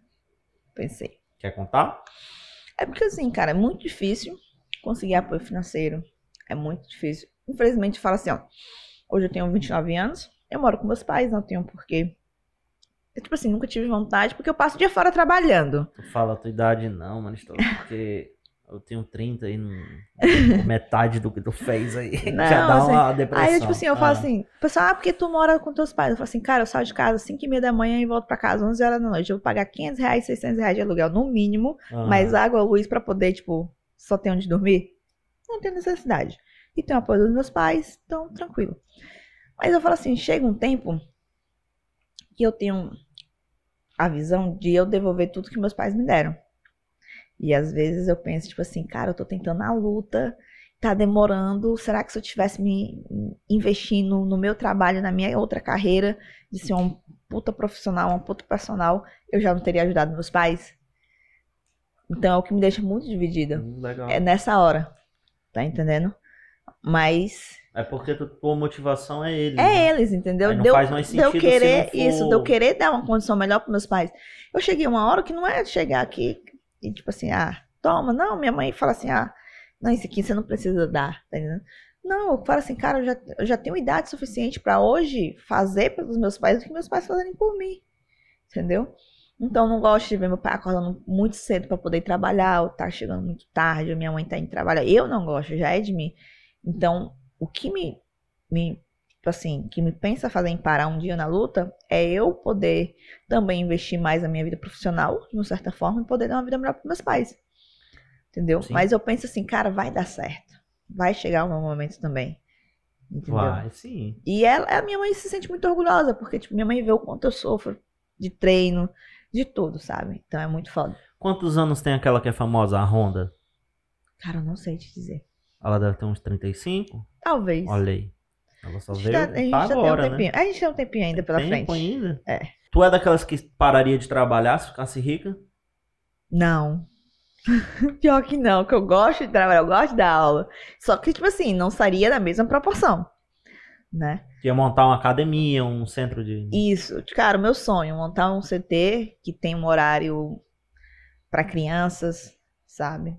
Que tem um horário, tipo assim, tenha empresas que patrocinem para manter essas crianças. E seria um sonho muito De grande. graça pra É, eu não penso lá. nem em projeto social pela prefeitura, porque a gente sabe que os apoios da prefeitura ou governo são bem complicados de fazerem. Quando muda a gestão, é toda uma coisa. É, se tu não Então, tiver exemplo, tiver- na ideologia, já era. Já. Isso, se eu tiver ajudas de agências privadas, é mais fácil. É por isso que eu fico tão chateado. Pra mim, o erro do empresário, eu sinto mais peso, sabia? Aham, Porque o cara tem dinheiro, ele tipo dá um superpoder e não ser super-herói. Isso. Exatamente. Então, tipo assim, eu ter apoio de agências privadas, tipo, de outras empresas, tal, isso, aquilo, pra poder manter essa, essa criançada, sabe?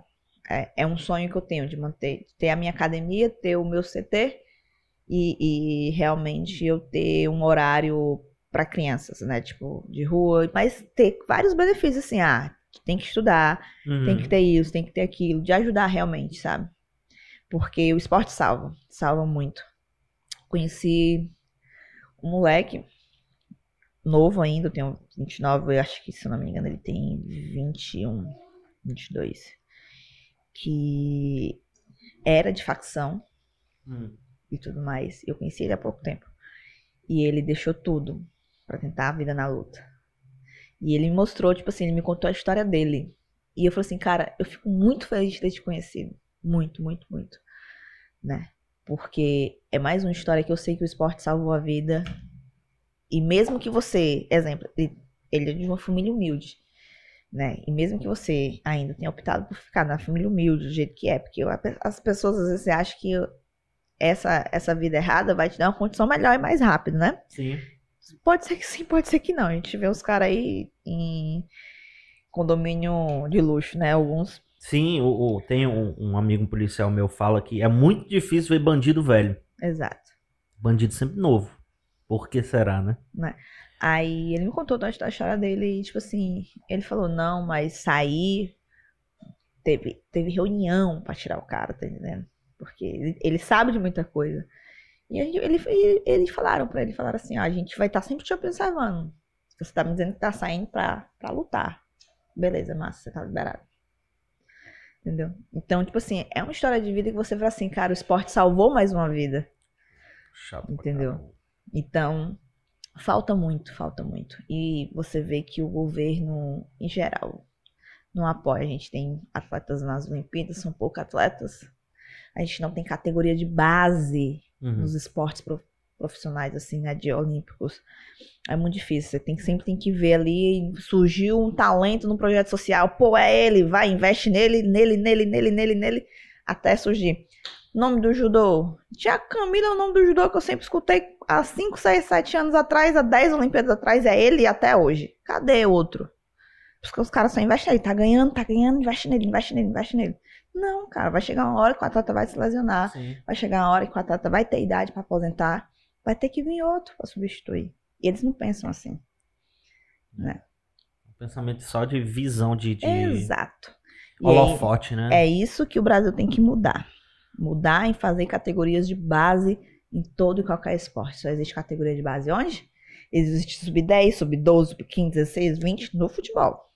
Hum, Né? Existe É. todas as seleções brasileiras. Se duvidar, existe, tipo, seleção útero. Ah, é filho de jogador. bota aí na lista. seleção tá entendendo? útero, É, bota aí na lista quando tá nascer, já tá na escolinha, tá entendendo? seleção feto. Exato. Deixa eu pegar outra cerveja pra tu. Tu já teve que usar a luta pra se defender fora do ringue? Já. Eita, conta aí.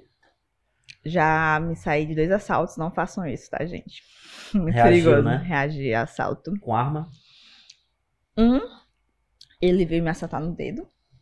Assim embaixo. Deu, deu tempo eu ver. daí, Ele falou assim, cara, um cara magro desse, pelo amor de Deus, gente, não vou.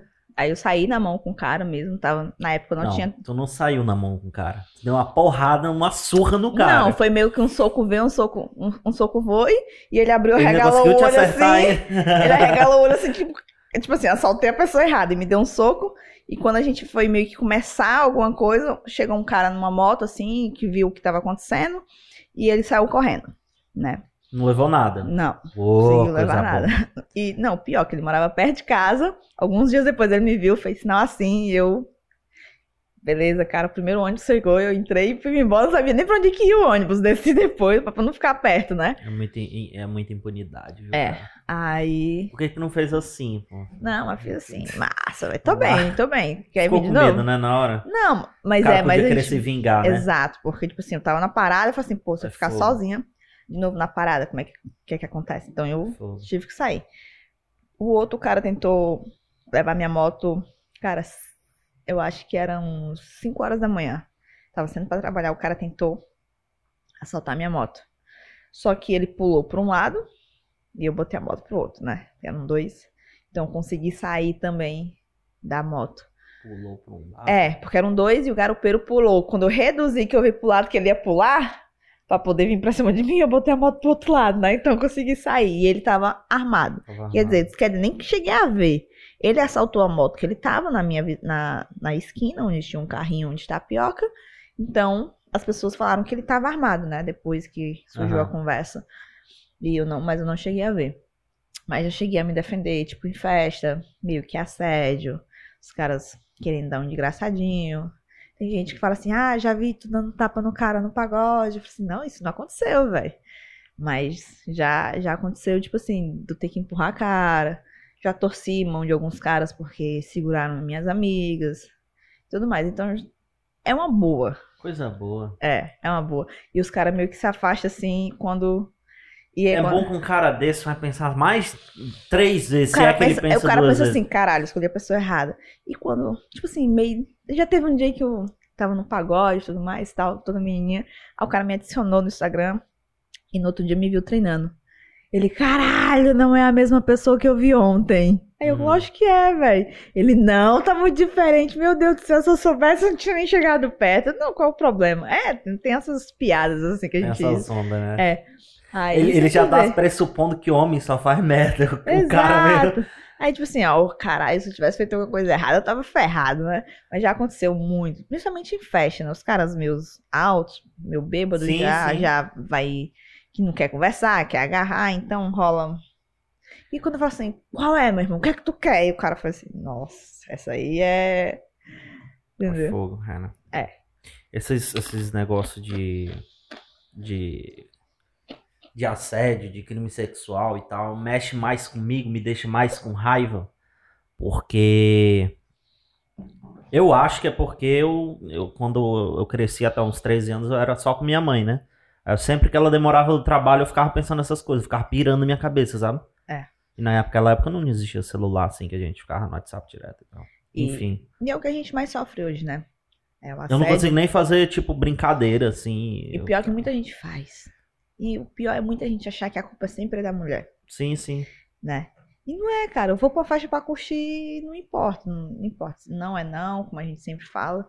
E é muito difícil, né? Muito difícil. E aí acontece demais. Só que quando é comigo, graças a Deus, e com minhas amigas, eu sempre tinha, como a gente sai muito só com as meninas, eu tento às vezes sempre estar tá mais de boa, não beber tanto, pra exatamente conseguir fazer alguma coisa, né? Porque realmente quando tá mais no, no nível de sobriedade, Sim. então fica mais difícil né? Não responde, o mecanismo não responde. Mas eu sempre fico de olho nas minhas amigas e tudo mais, tá? Ou perturbado mental. Se a culpa é da mulher, por que que se ela tava querendo, por que que depois ela vai denunciar o cara? Seu animal. É, Fecha aí o podcast, não quero que tu se inscreva no canal. mas é, é difícil. Metade dos caras, quando vê meu Instagram, tipo assim, meio que desiste. É, né? É, depois que vê assim o que eu faço, tipo assim, Mas tu acha nossa. que é por causa de medo mesmo? Cara, preconceito. É onde a gente entra na questão do preconceito. Eu sei o que que é, eu sou homem, eu sei o que que é. Pois é. Eu acho que a maioria vê assim, cara, é mulher demais pra mim, é muito independente pra mim. Às vezes também muito ego masculino. Exemplo, eu pego um peso que o cara não pega. Eu Ah, faço tem uma coisa que o cara também, não né? faz. É... Né? Te- Teve uma última vez a gente foi pra praia e eu tenho um braço um pouquinho grande, né? Tal. Aí Hum. o cara pegou e falou assim: eu olhava pra ele e olhava pra mim e fez assim, mas tu é forte, né? Aí eu despreocupe, não, viu? Que eu não sou mais forte só com você, não. Mais forte que alguns outros caras também, entendeu? Então não, não se passa por baixo. Não é porque aí a minha amiga, minhas amigas que ficam assim, ai, é porque minhas amigas fazem mais propaganda do que eu, porque eu não gosto de ficar, porque sempre vem piada, né? Aí a minha amiga, não, é porque ela luta, não sei o que, isso, aquilo, MMA, vai, mexe com a gente, pra tu ver a nossa segurança, é isso, é aquilo, tal. Minhas amigas que se aproveitam da minha, da, da minha, dos meus artefatos, né, assim, porque ela sempre que me apresenta, não, mas ela luta, ela é lutadora profissional, isso, isso e aquilo, quando a gente sai, né, mas a gente passa por essa, os caras falam muito assim, ah, mas tu tem um braço forte, já veio cara falar, ah, mas tá ficando forte demais, tá parecendo um homem, eu falo assim, ah, que massa que eu sou mais homem que você então, né, porque meu braço é maior que o seu, Não, amigo. não, não, não. Quando, quando eu vi, eu confesso, certo? Tô Aham. confessando aqui pra você, que geralmente mulher atleta é mais. Começa a ficar com a voz grossa, começa a ficar. Mais coisa masculina, Sim, que a sim, gente, sim. né? Mais parecido com o corpo de homem, mas tu não. Pois é, é porque meu, de camiseta, e quando eu tô treinando, principalmente fica quente, braço, trapézio, fica muito grande mesmo. Mas é normal, eu, eu participo Não, mas de uma é- arte eu tô marcial. falando que eu não acho, entendeu? É, mas porque você tá bem de Tu é bem feminina, não. Eu vi as fotos, eu Aham. pesquisei, né? Tua vida toda. É. Toda. toda. É, tu me falou por WhatsApp. Ah, tu me mandou um áudio, né? Ah, o que as pessoas mais perguntam sobre relacionamento e tal. É. Te chamaram pra entrevista pra perguntar sobre relacionamento? Não, eles perguntam sobre, ai, namoro, namoro, essas coisas e tal. Sempre tem essas perguntas assim, né? Ah. Porque, primeiro, tipo, é, meu trabalho, meu treino sempre vem em primeiro lugar. Então, não sei se são problemas, se são alguma coisa. Eu falo assim, fio, Mas tu se incomoda com isso?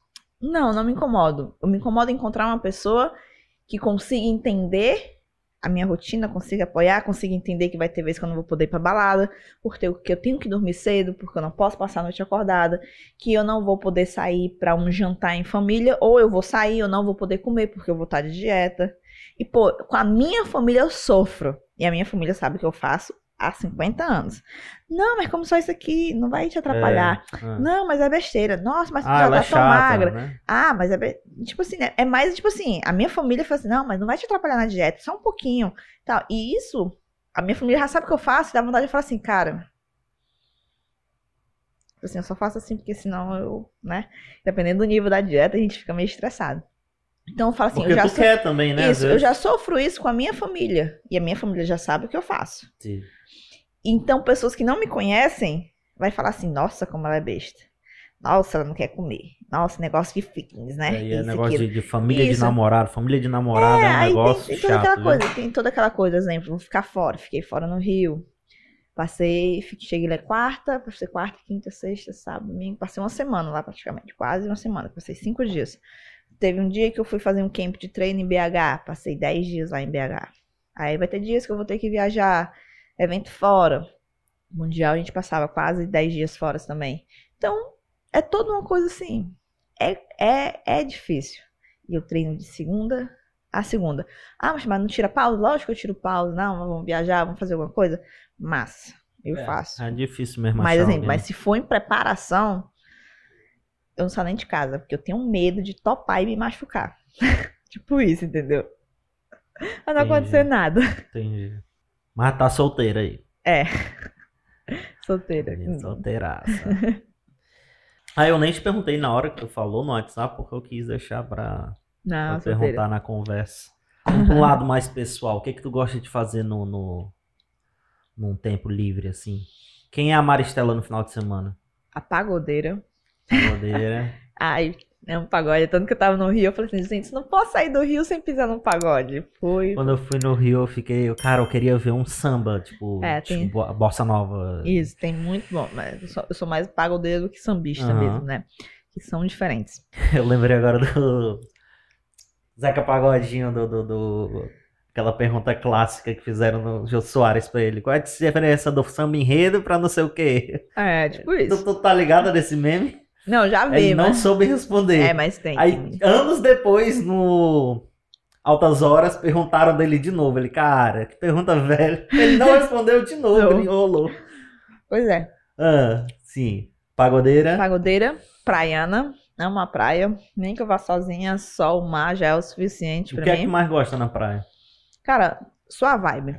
A vibe, né? Às vezes eu Também. vou, levo realmente meu fone. Olhando pro mar, o ventinho. Exato. Pronto, a vibe da praia. Tu gosta de praia com mais gente ou menos gente? Eu vou cedo, quando começa a encher eu já volto.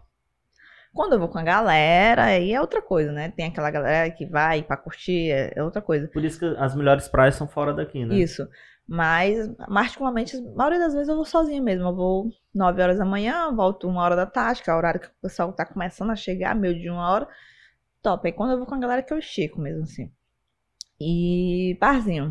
Amo dar com meus amigos, porque como eu ando, fico muito em preparação, então eu me isolo muito. A galera, ah, vamos. Ah, mas não precisa beber. Eu, não, cara, mas eu tenho que dormir cedo, porque amanhã Ah. tem treino. Ah, mas não sei o que. Então, eu fico muito isolada por muito tempo, né? Então, quando eu tenho uma oportunidade, eu quero sair com meus amigos, sentar no barzinho, conversar, vamos botar o papo em dia, vamos fofocar e tudo mais. Então, sempre tem isso. Então, é praia, pagode e amo cinema também. Não. Mas só se quê? Só se for Marvel.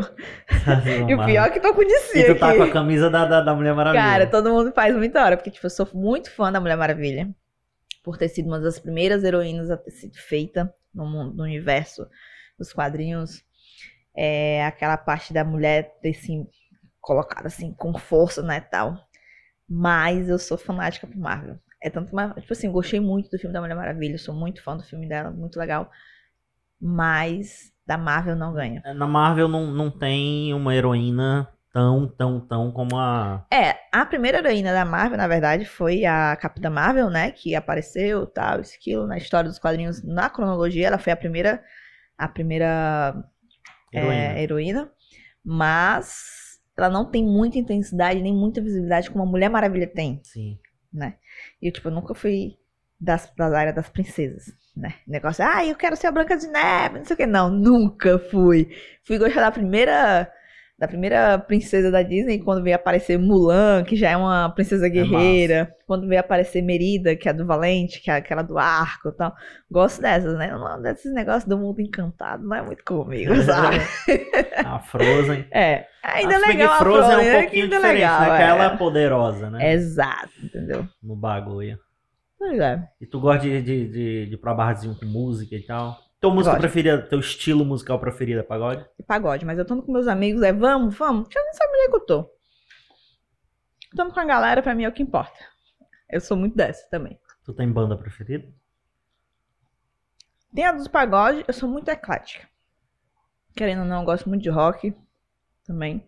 Mas os antigos mesmo, tipo assim, vinham da época do System. Sou fã do Link Park, o cara que, tipo assim, Aquele Que- DVD lá, o Live in Texas. Tu ouvia também? Acho que toda galera da nossa cidade. É, eu falo assim, gente, vocês não sabem o que é rock É. hoje. Eu- Caramba, cara. É juventude tem o hoje. DVD do Link Park. Ia pra casa da pessoa e botava o DVD do Link Park. Isso, né? Metallica. Amo. Eu- Eu acho muito lindo o DVD acústico do Metallica que ele Não, canta. não fala isso não, mas... Que ele canta com a orquestra sinfônica, não. né? Ah, não é acústico, né? É com a... É, orque... é, É o é. SIM, né? É o nome- Symphonic Metallic. Isso, que ele canta com uma das maiores orquestras sinfônicas que Odeio existe. acústico. A-. A- aquele, aquele DVD dele com a orquestra é perfeito. Que ele faz aquela fio, tá ligado? A música fio? Que ele faz o, o som do tipo uma moto acelerando no começo. Tem- ele vai subindo assim na guitarra. É, o cara Aquela é música perfeito, bonita. né? Aí eu gosto muito, assim, mas sou- aí vem do rock.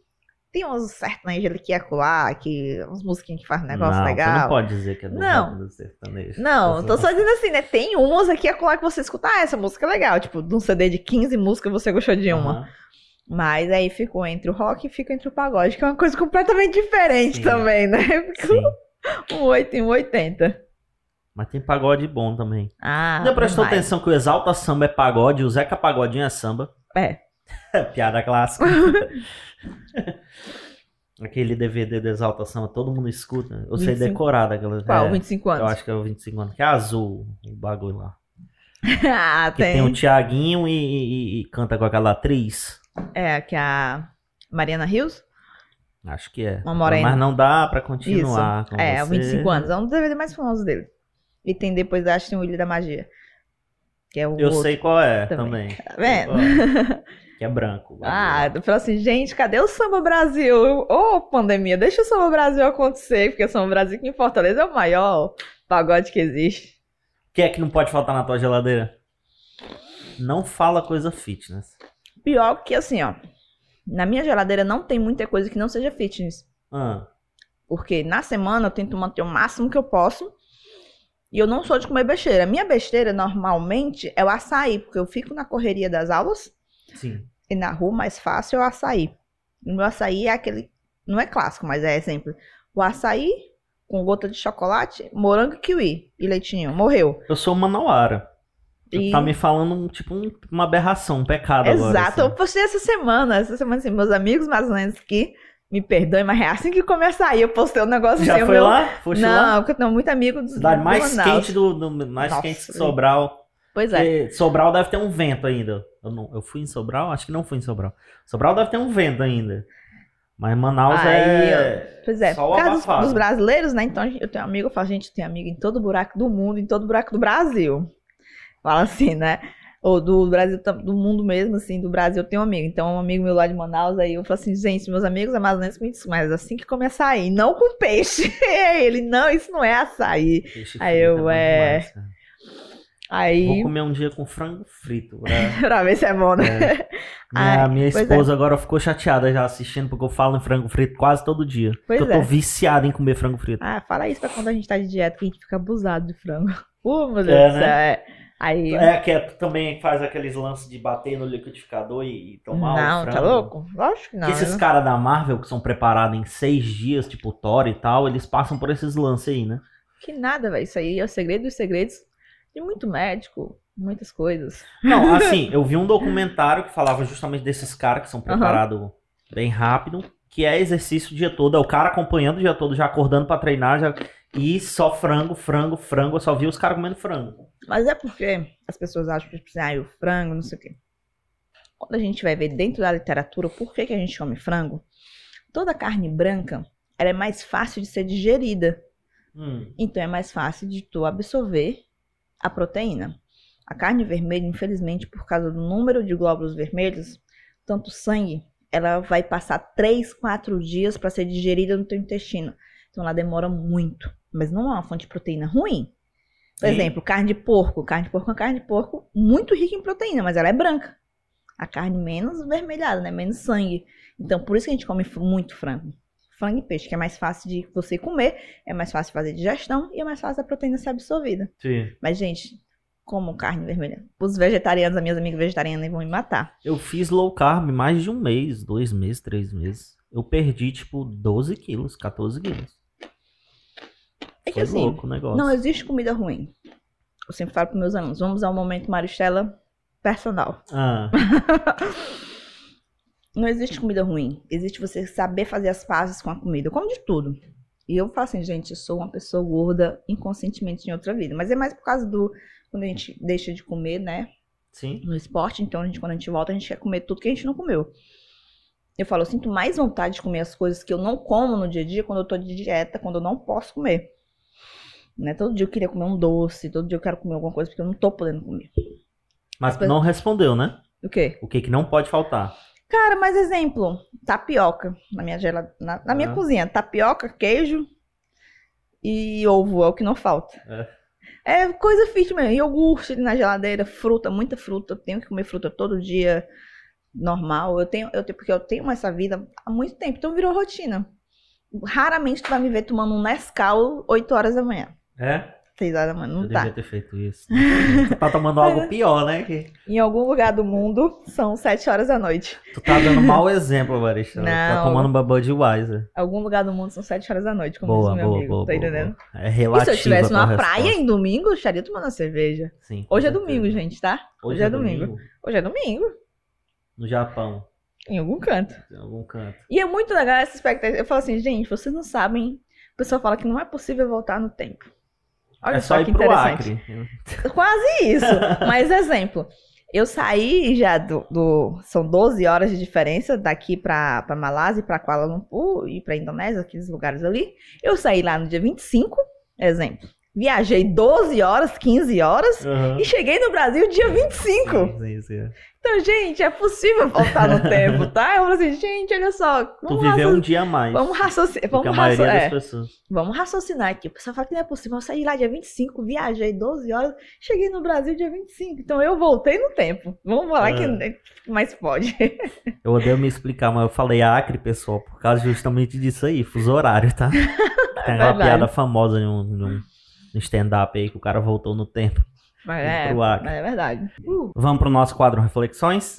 mano. Reflexões, pra você que não sabe, é um quadro baseado lá no programa da TV Cultura, antigo programa da TV Cultura, Provocações, que são perguntas pra fazer o convidado refletir, olhar pra dentro de si mesmo antes de responder. Diga uma opinião impopular que você tenha, politicamente incorreta. Caramba. Politicamente incorreta. Cara, eu acho que a gente. o que Eu acabei falando, né? Que, tipo, das influências e tudo mais. Ah. Que, que todo mundo acha que, que influência existe. Eu acho que pra mim isso é desculpa de quem quer fazer as coisas erradas e colocar a culpa nos outros. Né? E a gente sempre. Tem gente que sempre quer procurar um erro que você cometeu nos outros. Isso pra mim não existe. Você é culpado de todas as suas ações. De tudo. Mas eu não sei se se enquadra. Mas um pensamento. Cara, não sei. Agora no momento eu não sei realmente te perguntar. Tá. Deixa eu te ajudar. Ah, Dentro de, do pensamento geral de mulher. Falou uma ainda agora em off aqui, na pausa. nossa. Sou ruim de memória. De qual? Não, eu já te ajudei demais. Eu não vou ajudar Cara, tipo. Do off da pausa agora, assim. Exemplo, eu, eu acho que politicamente, tipo assim, quando as mulheres falam que existem coisas de mulher, existem coisas de homem, existe coisas que você quer fazer. Hum. Entendeu? Você faz tudo bem se você quiser. Isso também. Mas isso é popular. É, isso também. Mas no meu pensamento é tipo assim, que a gente deve defender o que a gente quer fazer também. Certo. Digamos que haja reencarnação. Quando, onde e como você desejaria, desejaria voltar? Eu acho que eu não tenho do que reclamar da minha vida. Não tenho. Por mais difícil que seja, eu sou muito feliz do jeito que eu sou. Gostaria de ter um pouco mais. Só que, tipo assim, eu acho que tudo é dado da maneira que a gente merece. E eu acho que a gente tem que batalhar pra ter. É muito massa você ter tudo de mão beijada também, assim. Eu tenho vários amigos que são. têm uma condição financeira e, tipo assim, ah, hoje eu vou viajar e volta dez dias depois. Eu falei assim, nossa. Queria. Queria. Mas eu tenho outras coisas que me fazem felizes também. Ao mesmo tempo que tu queria, tem o lance de. Tem um lance do merecimento que é legal. Sim, sim. Dizem que o melhor prato de comida é aquele que você come depois de um dia suado de trabalho. É. Que você comprou. Exato. Entendeu? Mas aí vamos pensar do lado profissional. Eu não gostaria. É muito bom ser brasileiro, mas eu gostaria de nascer em um país que desse mais atenção ao, ao, seu, ao seu povo, ao seu esporte, Certo. né? As, a sua, as pessoas. A gente não tem isso. Qual o maior equívoco que as pessoas cometem ao falar de você? Cara, maior equívoco. Achar que tu é bruta por causa da luta, talvez. É porque assim, eu sou uma pessoa muito. que- que quando a gente fala assim, ah, qual é a qualidade que você tem? A minha qualidade demais se torna um defeito, que eu sou sincera e eu não tenho um filtro. E às vezes sai tudo muito no automático. Tipo, a boca responde antes de eu pensar que se isso vai te magoar ou não. Porque é meio que tipo assim, ó. Se você pediu minha opinião, então você tá preparado para que ela seja positiva ou negativa, né? Não é, pediu. Ah, isso, aí sai meio que no automático e eu não tenho muito filtro. Então, isso é um defeito muito grande, meu. Por eu ser sincera demais. As pessoas têm como grosseira. Mas por mais que eu seja grosseiro, cara, tipo assim, as pessoas me acham muito borsal, mas não é, eu sou muito na minha. Se você falar comigo, eu falo com você, não nego palavra, não nego um favor, não nego nada. Entendeu? Mas eu sou muito na minha, sou muito tranquila, sou muito de boa. Eu vendo teu Instagram, já comentei, né? Uhum. Tempos tem frase motivacional, tu treinando alegre, sempre sorrindo, com força e tal, mas o que é que te deixa assustada como uma menina? Cara, o que me deixa assustar com a menina é, tipo, eu não consegui meu objetivo, tipo assim, não é que me deixa assustada. É... Me deixa, tipo assim, será que eu tô fazendo o que é certo? Será que eu tô, tô no caminho? Isso aqui vai dar certo? Me deixa muito na dúvida, sabe? Dá um exemplo. Eu acho que mais pro pessoal. Né? Eu, eu sou uma pessoa que assim, as meninas sempre falam assim: ah, tá muito bruta na hora de relacionamento. Cara, eu sou muito racional. Então, eu não levo muito nada por muito emotivo. Isso é um defeito também meu, que, tipo assim, eu acho que a emoção às vezes atrapalha demais. Então, sou muito racional. Então, em algumas coisas pessoal, eu acho, eu, eu ajo muito, tipo assim. Fria. Isso. É isso e acabou. Pronto, morreu. Tá bom. Passou. Eu falo, gente, ninguém morre de amor. Tipo, todo mundo passa, a vida roda. E é isso aí. Não, não significa que tu não sinta também, né? Não, não sinto, mas eu sinto de uma maneira, tipo assim, eu tento isolar esse sentimento. Tá entendendo? Sempre? Quase sempre. Nunca a Maristela foi Acho que com o tempo. colocada no, na lona. É na lona que É, fala? É, né? Com o tempo a gente Foi vai anotado. criando, assim, vários, Cascas. várias cascas que me deixaram um pouco mais hostil de maneira também pessoal, entendeu? Já passei por relacionamento abusivo, já passei por um relacionamento que o cara me fez escolher entre a luta ou ele. Aí é Escolher, fogo. escolhi entre a luta, né? Que eu tô até hoje. E por aí vai. Não era um Uhum. relacionamento, era uma ditadura. Exato. A gente vai aprendendo. Aí, tipo assim, hoje eu não espero chegar a um muito. Menor decisão, tipo assim, a menor chateação que eu tenho, tipo assim, tchau, bebê. Até a próxima. Gente, foi muito bom te conhecer. Então, resumindo, te deixa assustado com uma menina é. É deixar o sentimento aflorar. Eu não deixo. Quando eu vejo que o sentimento tá- É po- aí- pode tomar conta, assim, que eu vou agir sentimentalmente, eu já falo assim, não, é não dá certo. Tu se É, pergunta estou fazendo certo. isso. Ao mesmo tempo, tu se pergunta também se ser fria é o caminho certo, né? Exato. E nessas horas, qual é tu- o teu princípio O racional. regulador? É? É o racional. Eu penso, tipo assim, eu penso e a primeira coisa que eu pensei eu faço. Porque se eu pensar demais, aí vem várias opções na cabeça. E deixar muita dúvida pra mim. Entendi. E deve ser por isso que tu é tão bom em luta também, né? É. Tu leva um golpe e tu sabe que aquilo ali é um Eu ponto a muito, menos eu e não muito, um golpe. eu sou muito estratégia, eu penso muito na luta. A gente aprende que, tipo assim, ó. Exemplo, se eu der um chute, eu vou chutar. Mas se ela defender ou se ela devolver, como é que eu vou dar? Então sempre penso uns dois, três golpes acima tipo do que isso, do que ela vai fazer. Eu não vou só, tipo, pra mim, na minha cabeça, eu não vou só dar um soco. Sim. Entendeu? Então, eu penso muito estratégico dentro da luta. É o momento que eu fico mais calma. Eu sou uma pessoa bem estourada, mas na luta é aquela só a voz do corner, no caso, a voz do Fernando, do Marcos, dos meninos ali. E penso em cada passo que eu vou dar. O resto se anula, sabe? É o momento mais calmo que eu fico. A gente tava falando de anime, né, em off. aí falando Né? de Naruto, aí tem uma, uma cena do Rock Lee com o Guy, né, o Ah. treinador dele.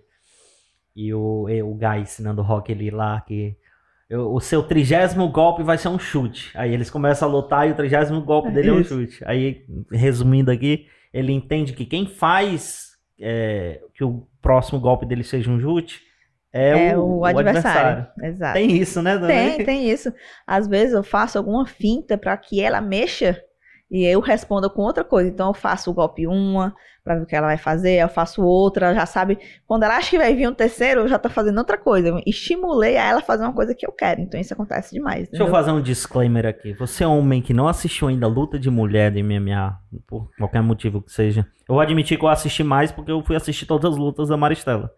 E, cara, não tem luta mais rápida, eu acho. É porque é um peso leve. Não tem luta mais rápida. Parece video, é, videogame, parece anime.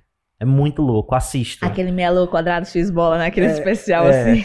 O... Quando tu vê que ela tá dando um soco, preste atenção quantos socos ela deu, que ela deu dois socos É na tanto menina. que na última luta, a gente teve a contagem de golpes. Eu acho que a minha deu 130 e poucos golpes, se eu não me engano. Foi de, de- de golpes soltos, né? Eu fiz o dobro do golpes da minha, da minha adversária. Ela fez 68. Foi. é, a Fiz ganhou- 129 golpes. Ela ganhou, né? Não, eu, não, na luta de MMA Ah, é do Victorious. certo. Aí eu fiz 129 golpes, ela fez 68 de golpes de volume, né? Então eu tenho muito volume de golpe. E, e quase sempre vai braço e perna junto. E na minha última luta, infelizmente, eu perdi, né? Faz parte. Faz parte, mas não é a primeira vez também, não, né? perder faz parte. A gente Já se vive levantou outras vezes. várias. Né? Se não tivesse levantado tanto, não tava onde tu tava agora, né? Não. É muito fácil. É porque, tipo, assim, é muito fácil você parar no primeiro obstáculo, né? Mas quando é que você quer, você tem que aprender que é a frase mais. Dias de luta, dias de glória, né? No nosso caso, tem dias de luta sempre, que é aquele glória, dia. né? Eu tava Tem os dias de glórias música esses dias E os dias de derrota, cara. Se você não Sim. soubesse lidar. O principal coisa que o atleta tem que ter é psicológico, de saber lidar com a derrota. Porque dói, é chato, porque você se matou, você se sacrificou, você sofreu e você não saiu vitorioso. Mas tem um motivo. Eu sempre falo, eu sou uma pessoa que, tipo assim, eu tenho muita fé. Eu posso não ser muito católica, né, tipo assim, praticante, que a gente chama, né? Mas eu falo, eu tenho muita fé. Então, tipo assim, tudo é como Deus quer. Então eu falo que seja feito a tua vontade. Se eu for merecedora, eu vou. Vou sair dali com a minha mão erguida. Se não, minha adversária fez algo a mais pra merecer. E ela é E o tu que vai vale. pra igreja? Muito pouco. Quando eu sinto que eu preciso. Tenho minha fé, faço minhas crenças, faço minhas, minhas orações, mas muito pouco. Porque eu não gosto de ser cobrada. E quando eu vou pra igreja, eu vou pra igreja do outro lado da cidade, onde ninguém me conhece, ninguém vai cobrar. Nossa, tu não veio de novo, tal. Não, vou, entro, vejo ali o sermão, vejo a prece e tal, e saio, fico feliz. Ninguém me cobra se eu não for no outro dia, entendeu? Mais ou menos isso. Engraçado, entrando um pouquinho nesse assunto, porque tu é cobrada na, na, na academia, tu é cobrada numa Isso. luta. Mas, exemplo, eu sou, eu sou cobrado por uma coisa que, que não é que eu, eu gosto, tenho, tenho que, porque eu sou cobrado porque eu tenho que ter resultado. Eu não preciso ser cobrada por mostrar a minha fé que eu estou ali todo dia. Eu acho que eu, eu sempre falo assim, né? Dentro da igreja existem coisas que eu não concordo, mas nem por isso eu deixo de crer. Né? Então, quando eu me Dentro sinto. da igreja que você fala, católica. Isso. Eu acho que to- todas as religiões, todas. Hum. Não existe uma 100% correta. É um, é um fator que existem coisas que eu concordo dentro de um e discordo de outras e assim vai. E eu tem, tem gente que acha que pra me ser merecedora do perdão ou para me ser disso, eu tenho que estar ali todo dia na igreja, tem que fazer isso, tem que fazer aquilo. Não, cara. Eu acho que Deus sabe o que cada um faz, né? Eu sei minhas ações. E eu não preciso estar dentro de uma igreja todo dia pra mostrar minha fé. E como é que mostra a fé, Maristela? Cara, eu acho que tem suas ações, seus trabalhos, seu coração. Eu acho que Deus sabe do coração de cada um, de como é que você, né, é grato ou deixa de ser. A luta te ajuda a curar os males da alma? Demais. Demais. É onde a gente. Todo mundo fala assim, ah, é bom bater nos outros. Cara, eu nunca lutei com raiva. Porque lutar com raiva às vezes pode atrapalhar. Né? Eu luto muito estratégico. Mas alivia demais. É uma coisa que a E gente. quais são os males da tua alma? Cara, todo o estresse do dia a dia, das coisas assim que a gente acha por que que tá passando por isso, e eu desestresse treinando. É muito irado? Sou. Eu sou uma pessoa de pavio muito curto. Sou uma pessoa seu lunga na versão feminina. É teu maior defeito? É. Eu, eu, tipo assim, eu não gosto de pergunta idiota, meio que. Pra, pra mim é uma pergunta idiota, né? Aquele pergunta idiota tolerância zero. Não, é verdade não. É. E modéstia à parte, eu vi umas entrevistas tuas que a galera fez umas perguntas muito idiota. Não, pior que a galera faz, pergunta. Não, tipo, pô, eu, o pessoal fala assim: ah, tu foi grossa. Postei várias vezes. Na... Mas eu não vi tu sendo grosso. Não, mas é porque eu postei várias vezes assim. Gente, a luta vai ser dia 16 de julho. Ah, eu vi esse aí. no canal Combate, às 22 horas. Ó, minha segunda luta, a minha segunda luta do card principal, então talvez eu lute umas 10 e meia, tal, esquilo. Cheguei no Rio, postei toda a programação. Tudo que eu fazia, que eu recebia notícia da programação do. Eu postava pra galera acompanhar. Vinha alguém no meu story e falava assim: Tu vai lutar que horas? Acontece. Vai né? passar aonde? Aí eu falava, né? Primeiro eu falava, cara, Ah. vai passar no canal Combate. Não vai ter live? Cara, qual foi a, a parte que tu não entendeu que vai passar no canal Combate, caramba? O que, que eu vou fazer? Uma live? Mas é porque eu não tenho um canal Combate. Eu falei assim, ah, não tenho culpa. É tanto que, tipo assim, gente, ó, o evento vai começar às 7h30 no Facebook Tu do. não entendeu essa pessoa, Maricela. É, não, do Ela LFA. queria que tu deixasse um celular encostado no, no, no, no, É. no- canto lá da arena e pra transmitir pras Não, e pessoas, pior, tipo assim, ó. Eu falei assim, gente, ó, vai começar às 7h30, 7 horas. Vai começar na página do Facebook, caixa preliminar, tal, isso e aquilo. o card principal começa no canal Combate, 10 horas, papapá, papapá. Marquei. 7 e 20 tinha gente mandando mensagem no meu direct. Ei, não começou ainda não, não sei o que. Eu falei assim, amigo, o que, que eu tenho a ver com isso? Não, mas é porque você falou que ia começar é às 7 celular, É o horas. celular que a pessoa queria, você não entendeu. Aí você, você falou que ia começar às 7 horas e não começou. Eu falei assim, pô, manda mensagem lá pra página do LFA, amigo. Não manda mensagem pro meu, porque eu não faço a transmissão. Vou dar um follow, vou deixar Tá entendendo? de seguir Eu falei- aí o cara falou assim: ah, não precisa ser grosso. Eu falei assim, pô, o que que eu. Eu tenho culpa do evento, não tá Mano. transmitindo o negócio? não tenho. Aí teve um cara que falou assim: nossa, mas você vai começar aqui horas. Eu falei assim, cara, volta 20 casas que tá nos meus stories, tá? Então vai lá ver. Eu falei assim, cara, por que vocês me seguem? Isso não é pra ver o que eu tô falando pra vocês. Tá entendendo? Porque eu postei. E tinha lá na minha, no meu feed, cara, eu postei no feed, tinha gente perguntando. Aí eu não tenho paciência pra essas coisas. Eu falei assim, caralho, por que, que você me segue? Que você... Pra nada, pra perturbar? Pra poder ficar passando as histórias? Não, não dá, gente. Aí eu não tenho paciência com essas coisas. Juro. Irada. Sou. Eu falo- tem, tem gente que eu falo assim, gente, sério, você quer que eu responda? Eu falo, Deixa eu responder um negócio desse, não, por favor. Que não tem condições de responder isso. Às vezes eu po- eu postei, teve um dia que eu postei assim, alguma pergunta sobre a luta. O cara faz e faz uma pergunta completamente diferente. Eu, animal, você não viu a caixa de perguntas que é sobre a luta? O que, que você tá perguntando um negócio? Não vou te responder. Mandei perguntar sobre a luta. Entendendo? O cara fez uma pergunta que não tem nada a ver. Você viu a Qual foi a caixinha? pior pergunta que tu já respondeu em caixa de... que tu já recebeu em caixa de pergunta? Cara, tem um ami- amigo meu que faz umas perguntas muito idiotas. Tipo, pergunta, tipo assim, ah, o controle da TV não funciona. Por que, que a gente bate no, no controle e ele funciona de volta? Eu falei, vou saber, caramba. Tipo, ele- esse meu amigo, eu falei assim, meu Deus, Lucas, faz outras perguntas. Pelo amor de Deus. Eu falei assim, cara, não vou mais responder tuas perguntas. Aí teve outra e foi assim. Aí eu falei, ah, alguma dúvida sobre treino, dieta, tal, acompanhamento.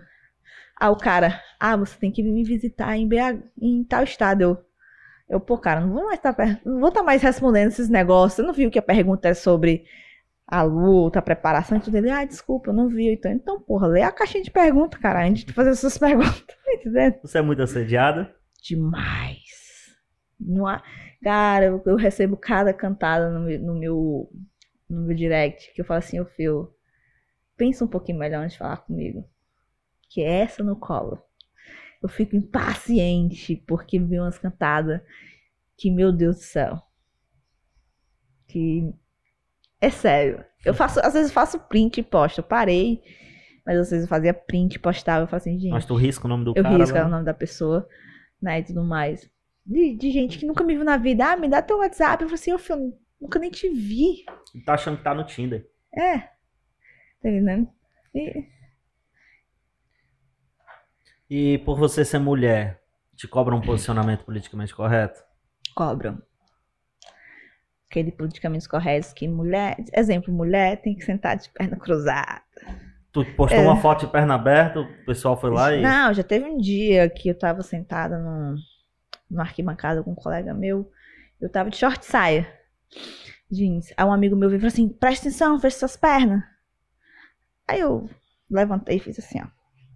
Levantei a saia, né? Falei assim, ó, cara, eu tô de short. E mesmo que eu quisesse sentar de perna na perna, a perna é Tu minha, eu acha sento é do um jeito que eu é quiser. cuidado contigo, Às vezes não é.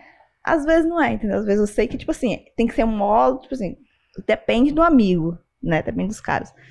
Mas tem aquela coisa, mulher não pode fazer isso, mulher não pode fazer aquilo. Ô, meu amigo, você paga meus boletos? Quando você pagar, você diz o que, que eu posso fazer, porque até lá quem faz o que eu quero sou eu. Tá Tá entendendo? entendi. Já fez alguma coisa que tu jamais contaria a alguém?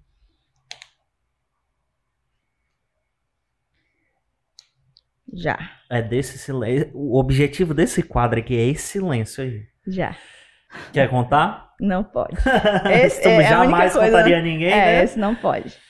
Quem vindo em sua direção, primeiro tu responde se tem, certo? Tem alguém que vindo na, dire... na tua direção aqui na rua. Tu vê que tu vai cruzar com essa pessoa. Tu atravessa a rua pra não precisar cruzar com ela.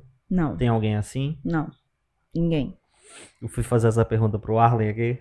Aí ele, não, eu cruzo com qualquer pessoa. Eu, não- eu tenho essa não. Eu posso cruzar com qualquer pessoa, não tenho medo Eu- não. eu- Eu, não, Arlen. Não era isso que eu tinha perguntado. Calma, pô. De incômodo, né? Eu sempre falo assim, os incomodados que se retirem, né? Sim. Se essa pessoa de algum modo me incomoda, Então ela me atinge de algum modo.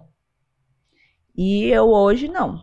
Acho que acho que eu, se eu for com não existe ninguém que assim que eu falo assim, a presença dessa pessoa vai fazer eu me retirar, ou vai fazer eu não ficar no lugar, ou vai me incomodar, ou vai me enfraquecer, não tem. Também tenho isso. Mas eu comecei a ficar em dúvida, porque antes de fazer esse canal, eu já uhum. brincava de fazer essas perguntas dos amigos, né? Eu juntava a roda assim, vamos brincar da brincadeira das perguntas. É. Eu sou o cara das brincadeiras, né? Que uhum. organiza as coisas. E aí eu fazia essa pergunta, eu escutei cada resposta com o cara. Faz sentido. É. Faz sentido. Ah, mas não.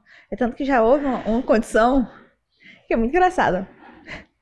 Eu já fui para um canto onde meu ex estava com a atual e eu estava com a pessoa. E ele estava assim na porta.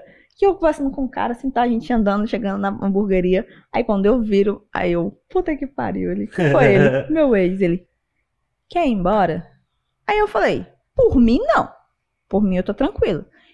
Por você, se você se sentir incomodado, porque tava com outra pessoa, né? Não é tão bruto assim, afinal. Não, mas pela pessoa, né? Porque o seu cara fala assim, não, não quero ficar onde o seu está.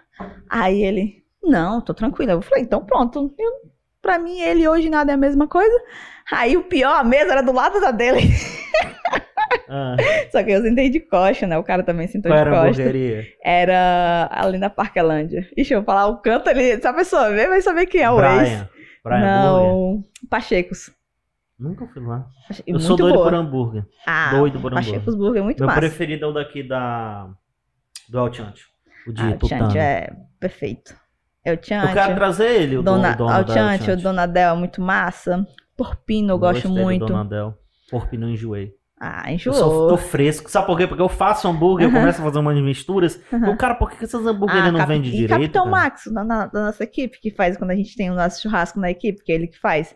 Faz um negócio assim, recheado com queijo e tem umas pimentas. É muito bom. Eu adoro fazer Ah, bom coisas. demais. Tu cozinha? Também, cozinho. Gosto de cozinhar pra caramba. O que é que tu mais gosta de cozinhar? Comida de boteco. Gosto de aprender a fazer. Dadinho de tapioca, bolinha de queijo, é, cerveja, é. ou cerveja não, cebola empanada, essas coisas assim. E sou chocolatra, né? Então gosto muito de fazer. Ela acabou de comer dois brownie aí pra Mentira, você que gente. acha que ela. É. Procura que não tem nada disso. Não, tem não, tem não. É... E a cerveja aqui é low carb. É aquela Exato. Heineken sem. Dieta. 0% álcool. É, tipo, eu gosto de fazer pavê, gosto de fazer mousse. Eu gosto de cozinhar. Eu gosto Massa. de cozinhar pra caramba. Só não Gosta gosto de cozinhar pra muita gente? Gosto. Gosto muito de receber a galera em casa. Gosto muito de ter gente Também assim gosto. perto, entendeu? Gosto. Então gosto. Quando a gente às vezes tá numa entrevista, a gente tem a impressão de que a gente consegue responder qualquer coisa. Uhum. Tu tá tendo essa impressão agora? Não, porque teve duas aí que a gente não respondeu, que eu falei É? que não tinha como, né? Tem coisas que é imprevisíveis. Qual é a maior extravagância que você se permite sem culpa? Cara, a extravagância é quando eu vou pra balada. Porque muita gente, tipo assim, acha que a gente não tem outra vida além do, do esporte, né? Quando me vê numa balada, passando a noite, eu tomando uma cerveja, a galera quer cutucar. Hum, E eu não escondo de ninguém. Tipo, vou. e- O importante é quando eu vou competir, eu tenho um foco, eu tenho uma, eu tenho uma linha e nada me tira dela. Pronto, morreu. muito bom. Obrigado por ter aceitado o convite, viu? é. Muito bom. Em algum momento da vida, alguém não te deixou falar alguma coisa. Alguém tu queria completar, tu queria concluir, tu queria terminar de falar, mas não deixaram. Olhe para aquela câmera ali e dê o seu recado, se expresse. Pior que não, cara, porque eu não consigo deixar nada calado, não consigo deixar nada preso.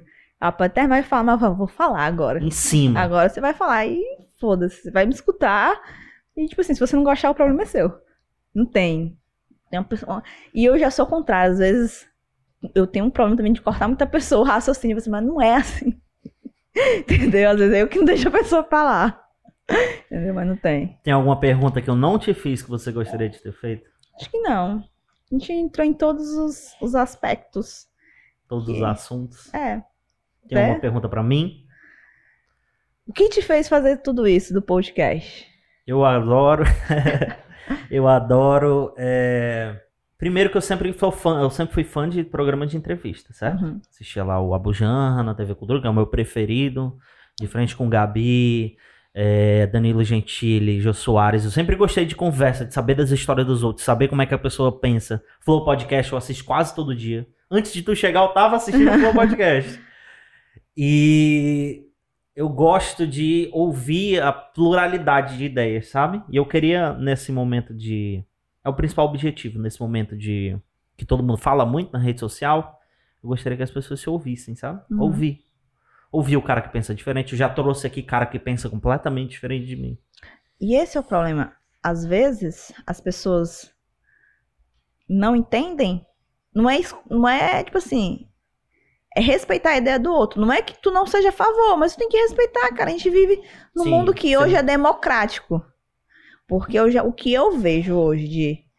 Principalmente hoje, política, o mundo que a gente vive. Um, um apoiador fulano, um apoiador ciclano. Os caras se odiarem por causa de uma ideia. Ele não, ele te odeia por causa de uma ideia. Cara, e como tu é como pessoa, com tuas ações, com a tua família, com o teu resto do teu mundo. Existem atitudes de pessoas, meu amigo, que falam assim, cara, isso tá errado, isso, isso tá errado, isso não é certo. Sim. Mas eu continuo sendo amigo dela por outros fatores que aconteceu de eu me, me fazer eu ser amiga dela. Sim. Isso é uma coisa. Então, tem coisas que a gente pode concordar e outras não. E é o mundo é feito disso, cara. Senão, se fosse todo mundo igual, não tinha graça. Isso que é o foda. E as pessoas. Exemplo, eu tenho um grupo de amigas que a gente consegue discutir tudo de ideias completamente diferentes e nenhuma brigar. E de falar assim, não, eu acho que isso tá errado. Por causa disso, disso, disso. E a outra escutar, eu acho que isso tá errado. E por causa disso, disso, disso. E a gente acaba não brigando. E quando o assunto vai e fala assim, não, gente, tá bom, vamos parar, né? E a gente consegue, tá, então vamos parar. Não tem uma pessoa que fala assim, não, vamos continuar por causa disso, disso, disso. Então a gente consegue fazer aquilo ali tranquilamente, sabe? Eu acho que é o que falta muito na nossa sociedade é a respeitar a opinião do outro. Cara, exemplo, se você aceita ser isso, mas você tá sendo feliz assim? Beleza. O que que eu vou falar? Eu falo muito pra minha, pra minha mãe assim, eu, mãe, eu absorvo opiniões de pessoas que têm influência na minha vida. Exemplo, eu aceito a opinião do Arlen, do capoeira, me falar de falar assim, Marcela, tu lutou mal. Porque os caras estão comigo no treino todo dia. O cara tá trocando porrada comigo todo dia. E eu vou parar e vou pensar. Pô, cara, massa. Agora vem um cara que eu nunca vi na vida e fala assim, pô, tu lutou mal. Eu falo assim, quem é tu? Tu me conhece? Tu sabe Entendi. da minha história, da minha vida? Eu falo assim, cara, desculpa, mas pra mim eu mando Deixa eu fazer o advogado do diabo. Nem que fosse o Anderson Silva da vida. Cara, é outra visão por causa da qualidade dele como atleta. Hum, então não é Entendeu? só proximidade. Não é não, é, é mais aquela, às vezes, exemplo, tá assistindo um jogo. Vamos falar do futebol. Existe 50 técnicos que sabem fazer coisa melhor do que o técnico que tá dentro do, do cara. E o cara não joga nada. Hum, Existe 50 árbitros, 50 técnicos de luta quando tu tá lutando. Só que pergunta se o cara já ganhou alguma coisa. Já pergunta se o cara já foi campeão da, da luta de rua que aconteceu na, na, na calçada da casa dele. O cara não sabe o que é ganhar, o cara não sabe o que é perder. E o cara vem falar pra tu que tu lutou mal. Porque ele bate uma paradorzinha ali, faz uma aulinha de tai. Não tem o porquê de eu aceitar um cara que não vive o meu mundo. As pessoas têm que entender que treinar é treinar. Treinar é legal. Mas você treinar e competir é um mundo completamente diferente. Você tem o seu pessoal, você tem o seu profissional, você tem vários fatores que te influenciam dentro do resultado ali. Entendeu? Não tem só aquele, ah, massa, bati aqui, treinei, treinei no gás. Cara, lutar é um mundo muito maior do que as pessoas pensam. Ou qualquer outro esporte. Você ser atleta, psicológico conta muito, físico conta muito, família conta muito, a equipe que você tem conta. Então são vários fatores. É por isso que eu digo assim, eu não aceito, entra aqui, sai aqui, eu mando pra casa do caralho. Se for um cara qualquer, eu vou aceitar opiniões de pessoas que sabem da minha luta. Ah, teve um dia que a pessoa pegou e falou assim: Ah, tu cansou. Eu, cara, tenta desidratar 3 quilos antes do dia. Tenta é, fazer isso, tenta fazer aquilo pra você ver se você não vai cansar também. É muito fácil. Eu, eu entendo um lutador de MMA, profissional do UFC, cansar no segundo, terceiro round. Tem uns caras que desidratam, tipo, 6 quilos em 24 horas. Isso é um desgaste físico gigantesco. Acho que o corpo não vai sentir no outro dia, quando tiver que fazer uma força. Com certeza. Vai sentir. Aí os caras, como é que pode um cara pegar e cansar desse jeito? Vai fazer o que ele faz. Uma semana tu tá tipo assim, meu Deus, passou um caminhão por cima de mim. E o cara tem que fazer isso por anos. Entendeu? É isso que eu penso. É isso. Obrigado É novamente, viu, por ter eu que agradeço por estar aqui. Muito obrigada pela recepção, gente. Foi muito massa. muito legal mesmo. E é isso aí. Parabenizo você pelo trabalho, que é um trabalho diferente. Escutar pessoas diferentes é muito difícil, né? E só desejo que você cresça. Então assine o canal, veja esse cara para poder aumentar cada vez mais. Dê o like aí, já aproveitando que É. siga no Instagram. Tem canal de corte, 5, 10 minutos, um corte dessa conversa de todos os anteriores. Valeu!